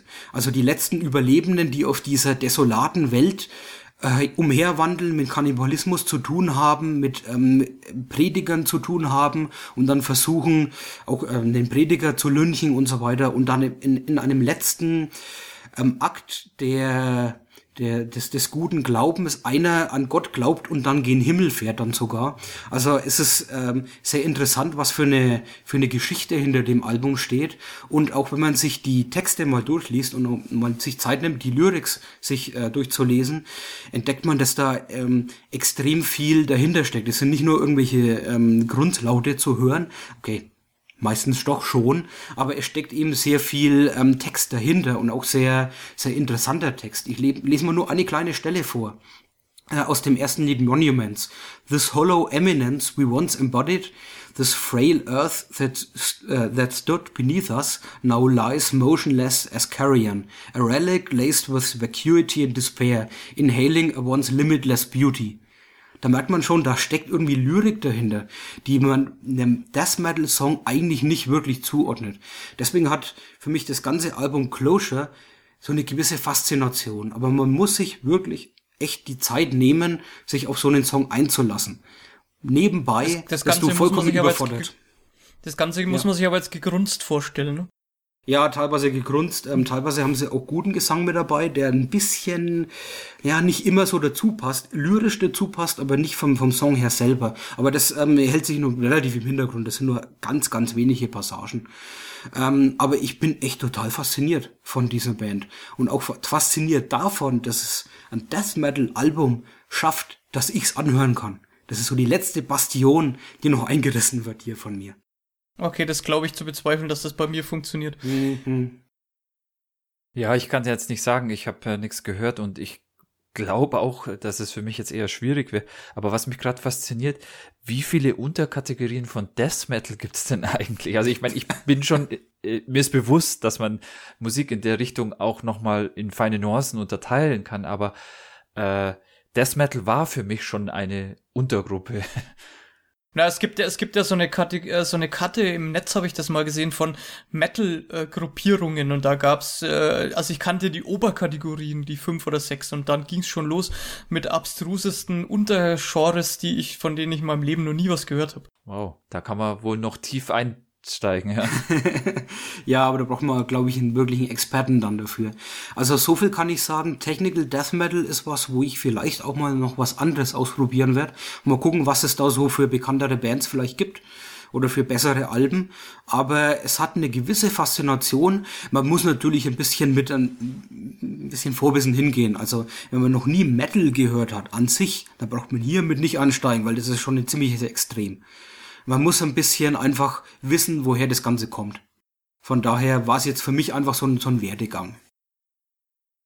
Okay, dann lasst uns die Previews machen. Ich werde mal einsteigen, weil ich habe was kurz und knappes und ich habe es in der Hand und äh, es ist endlich gekommen. Ja. Endlich gibt's diesen Film in einer vernünftigen Qualität mit einer blauen Umrandung, das heißt Blu-ray und mit dem passenden Bildformat, nämlich CinemaScope. Ähm, der Film heißt Stonk und äh, vom Film zum Buch zum Führer ist der Untertitel und ist mit Götz George und Uwe Ochsenknecht und es geht um die damalige Skandalgeschichte vom Sternmagazin und den Hitler-Tagebüchern. Und für mich ist das äh, von Helmut Dietl gedreht einer der besten Komödien, die es in Deutschland gibt und ich lache mich jedes Mal schlapp, wenn die versuchen aus dem ersten Hitler-Tagebuch zu lesen und das Ganze mit Kotze Stonk anfängt. äh, was ja, also Stonk ist ja auch ein Zitat aus Der große Diktator von äh, Charlie Chaplin.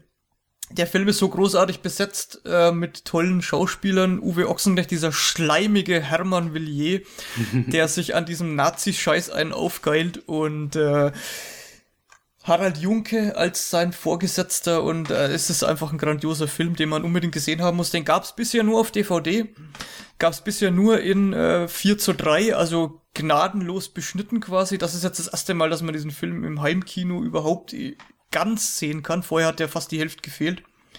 Und ich habe den nochmal geguckt jetzt auf meiner Leinwand und es ist quasi ein völlig neues Filmerlebnis, weil der jetzt endlich das breite Band, äh, das breite Band sage ich schon, äh, die breite Leinwand kriegt, die er verdient. Dass das so lange gedauert hat, ist ein Skandal. Jetzt gibt's ihn endlich und äh, unbedingt kaufen und angucken. Oh ja, ich muss den auch unbedingt noch mal gucken. Das ist viel zu lang her, dass ich den mal gesehen habe. Da gibt's ja auch geniale Zita Zitate, die, die immer noch äh, bei Leuten, die den Film kennen, äh, präsent sind mit dem, äh, wo sie das erste Buch auspacken und dann die Initialen FH draufstehen und die ewig lang diskutieren, was das denn jetzt bedeuten könnte. Ja, Führer äh, Hitler. Fritze Hitler hieß er ja wohl nicht. Also ich glaube, das ist neben, also das ist ein, nach Papa Ante Potters einer der me- meiner meistzitiertesten Ja, Filme, ja. deutschen Filme äh, generell und äh, man muss sich einfach mal diesen Film angucken und dann bei der Wikipedia über diesen Skandal den Eintrag lesen und man wird verblüfft sein, wie Mhm. viel von dem, was in diesem Film absurd überzeichnet wirkt, tatsächlich so stattgefunden hat. Okay, komme ich zu meinem ähm, Preview. Es handelt sich auch um einen Film. Und zwar um Zootopia oder Ach. Zoomania, wie sie ihn auch aus irgendeinem Grund ins Deutsche übersetzt haben. Aber Zootopia ist ein CGI-Film, computeranimiert. Und es handelt sich um Tiere, hauptsächlich um einen Fuchs und einen ähm, Hasen. Was die da genau machen, weiß ich jetzt auch noch nicht. Ähm, sind, glaube ich, Polizisten. Aber der, der eine Trailer, den ich da gesehen habe, der hat mich total überzeugt. Und äh, Tom, wir haben den bei dir angeguckt. Der mit den Faultieren. Absolut klasse. Das wäre jetzt auch mein äh, äh, Preview gewesen, weil ich genau auch den Trailer, ich habe ihn letztens nochmal angeschaut und ich habe auch die Woche irgendwas über den Film gelesen, also eigentlich eine, eine, eine Kritik schon über den Film und das hat's mir auch nochmal wirklich schmackhaft gemacht. Aber der Trailer, da geht's ja darum, dass dieses Faultier, der in der Zulassungsstelle arbeitet, äh, DMV, was im Englischen halt heißt, ähm, und die wollen ein Kennzeichen abfragen lassen, also dass sie halt den Halter zu dem Kennzeichen rauskriegen, weil diese äh, dieser Hase eben, also diese Häsin ist Polizistin, relativ frisch und die will halt den Fall knacken. geht dann mit dem Fuchs zusammen zur Zulassungsstelle und das geht halt so ewig langsam, weil die Faultiere halt, die dort arbeiten, es sind interessanterweise alles Faultiere, die dort arbeiten, die sind so, so langsam und das Geniale ist auch, dass dann der Fuchs der nutzt es, glaube ich, voll aus. Der fängt dann kurz Ja, ja. bevor sie es geschafft, bevor das Faultier das geschafft hat, dieses Kennzeichen, also den Halter zu ermitteln, äh, erzählt er dem einen, einen Witz, einen ziemlich blöden Witz. Aber allein diese eine Szene, wo der Witz erzählt ist und es ungefähr drei Sekunden dauert, bis das Faultier anzieht zu, anfängt zu lachen. Da, da bewegt sich das Gesicht in Zeitlupe und der allererste Lacher baut sich ganz, ganz langsam auf. Das ist super genial. Und das hat mich überzeugt, den Film will ich sehen. Ich habe den Trailer komischerweise noch gar nicht gesehen, aber der Film ist mir in den letzten zwei Tagen durch diverse Kritiken über den Weg Ja, gelaufen, mir wo drin ja. stand, dass er sehr gesellschaftskritisch ist. Also einer Mhm. der gesellschaftskritischsten Filme von Walt Disney, die den ja rausbringen äh, als 55. Film, lese ich hier gerade. Also ein Major Release von Walt Disney auch. Ähm, ja, ich werde mir den Trailer nachher gleich mal reinziehen. Guck ihn dir Absolut klasse, ja. Gut, äh, sonst noch irgendwelche Previews? Bei mir sieht's momentan mau aus, weil ich zeitlich gar nicht so dazukomme. Äh, was an neuen Filmen läuft, habe ich auf dem Schirm. Da gibt's noch den Ghostbusters Trailer. weiß nicht, ob ihr den schon gesehen Mhm. habt. Der Oh ja, macht ist gut. ganz gut Laune. Ja, das Einzige, was mir nicht gefällt, ist das neue Auto. Das alte sieht einfach cooler aus, Ja. weil es noch ein bisschen älter ist und noch ein paar äh, mehr Trittbretter und äh, Flügel hinten hat und so weiter. Was ich auch cool finde, übrigens, das neue Auto wird es auch als Lego-Set geben mit den Mädels zusammen. Ich habe mir das alte zu äh, Weihnachten schenken lassen, was sehr, sehr cool aussah und zwei Stunden zum Zusammenbauen gedauert hat übrigens. ähm, so, äh, da freue ich mich auch auf diesen Film. Kommt, glaube ich, im, am 15. Juli kommt er ins Kino, genau. Dann ist ja angesagt, nochmal Ghostbusters zu gucken. Da können wir mal Oh ja. noch äh, eine Können Besprechung machen, ja. draus machen wahrscheinlich. Ja, stimmt, das ist echt gut. Ja. Ja, Ghostbusters 2 habe ich zum Beispiel ewig lang nicht gesehen. Den ersten hatte ich äh, kürzlich erst nochmal geguckt. Na gut, das war's dann für die Folge 1.73 und äh, mehr gibt's dann in der nächsten Episode, wann immer sie aufgenommen ist. Ansonsten wird's demnächst noch mal eine kleine Sondersendung geben mit den äh, Geschichten aus dem Comic Quick Check Podcast.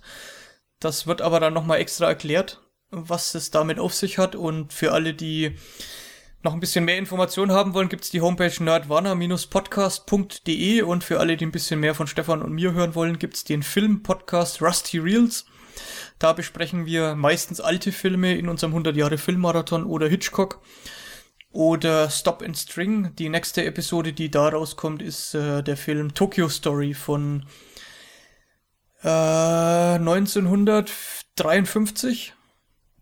53 genau, ist schon aufgenommen, wird demnächst aus dem Netz fallen und ja, ansonsten gibt's noch ein bisschen Radio von mir. Alles dazu gibt's unter superufo.de. Das ist eine wöchentliche Radiosendung über aktuelles und altes Kino. Und ansonsten mehr in der nächsten Episode. Und bis dahin verabschieden wir uns und sagen Tschüss. Tschüss. Tschüss.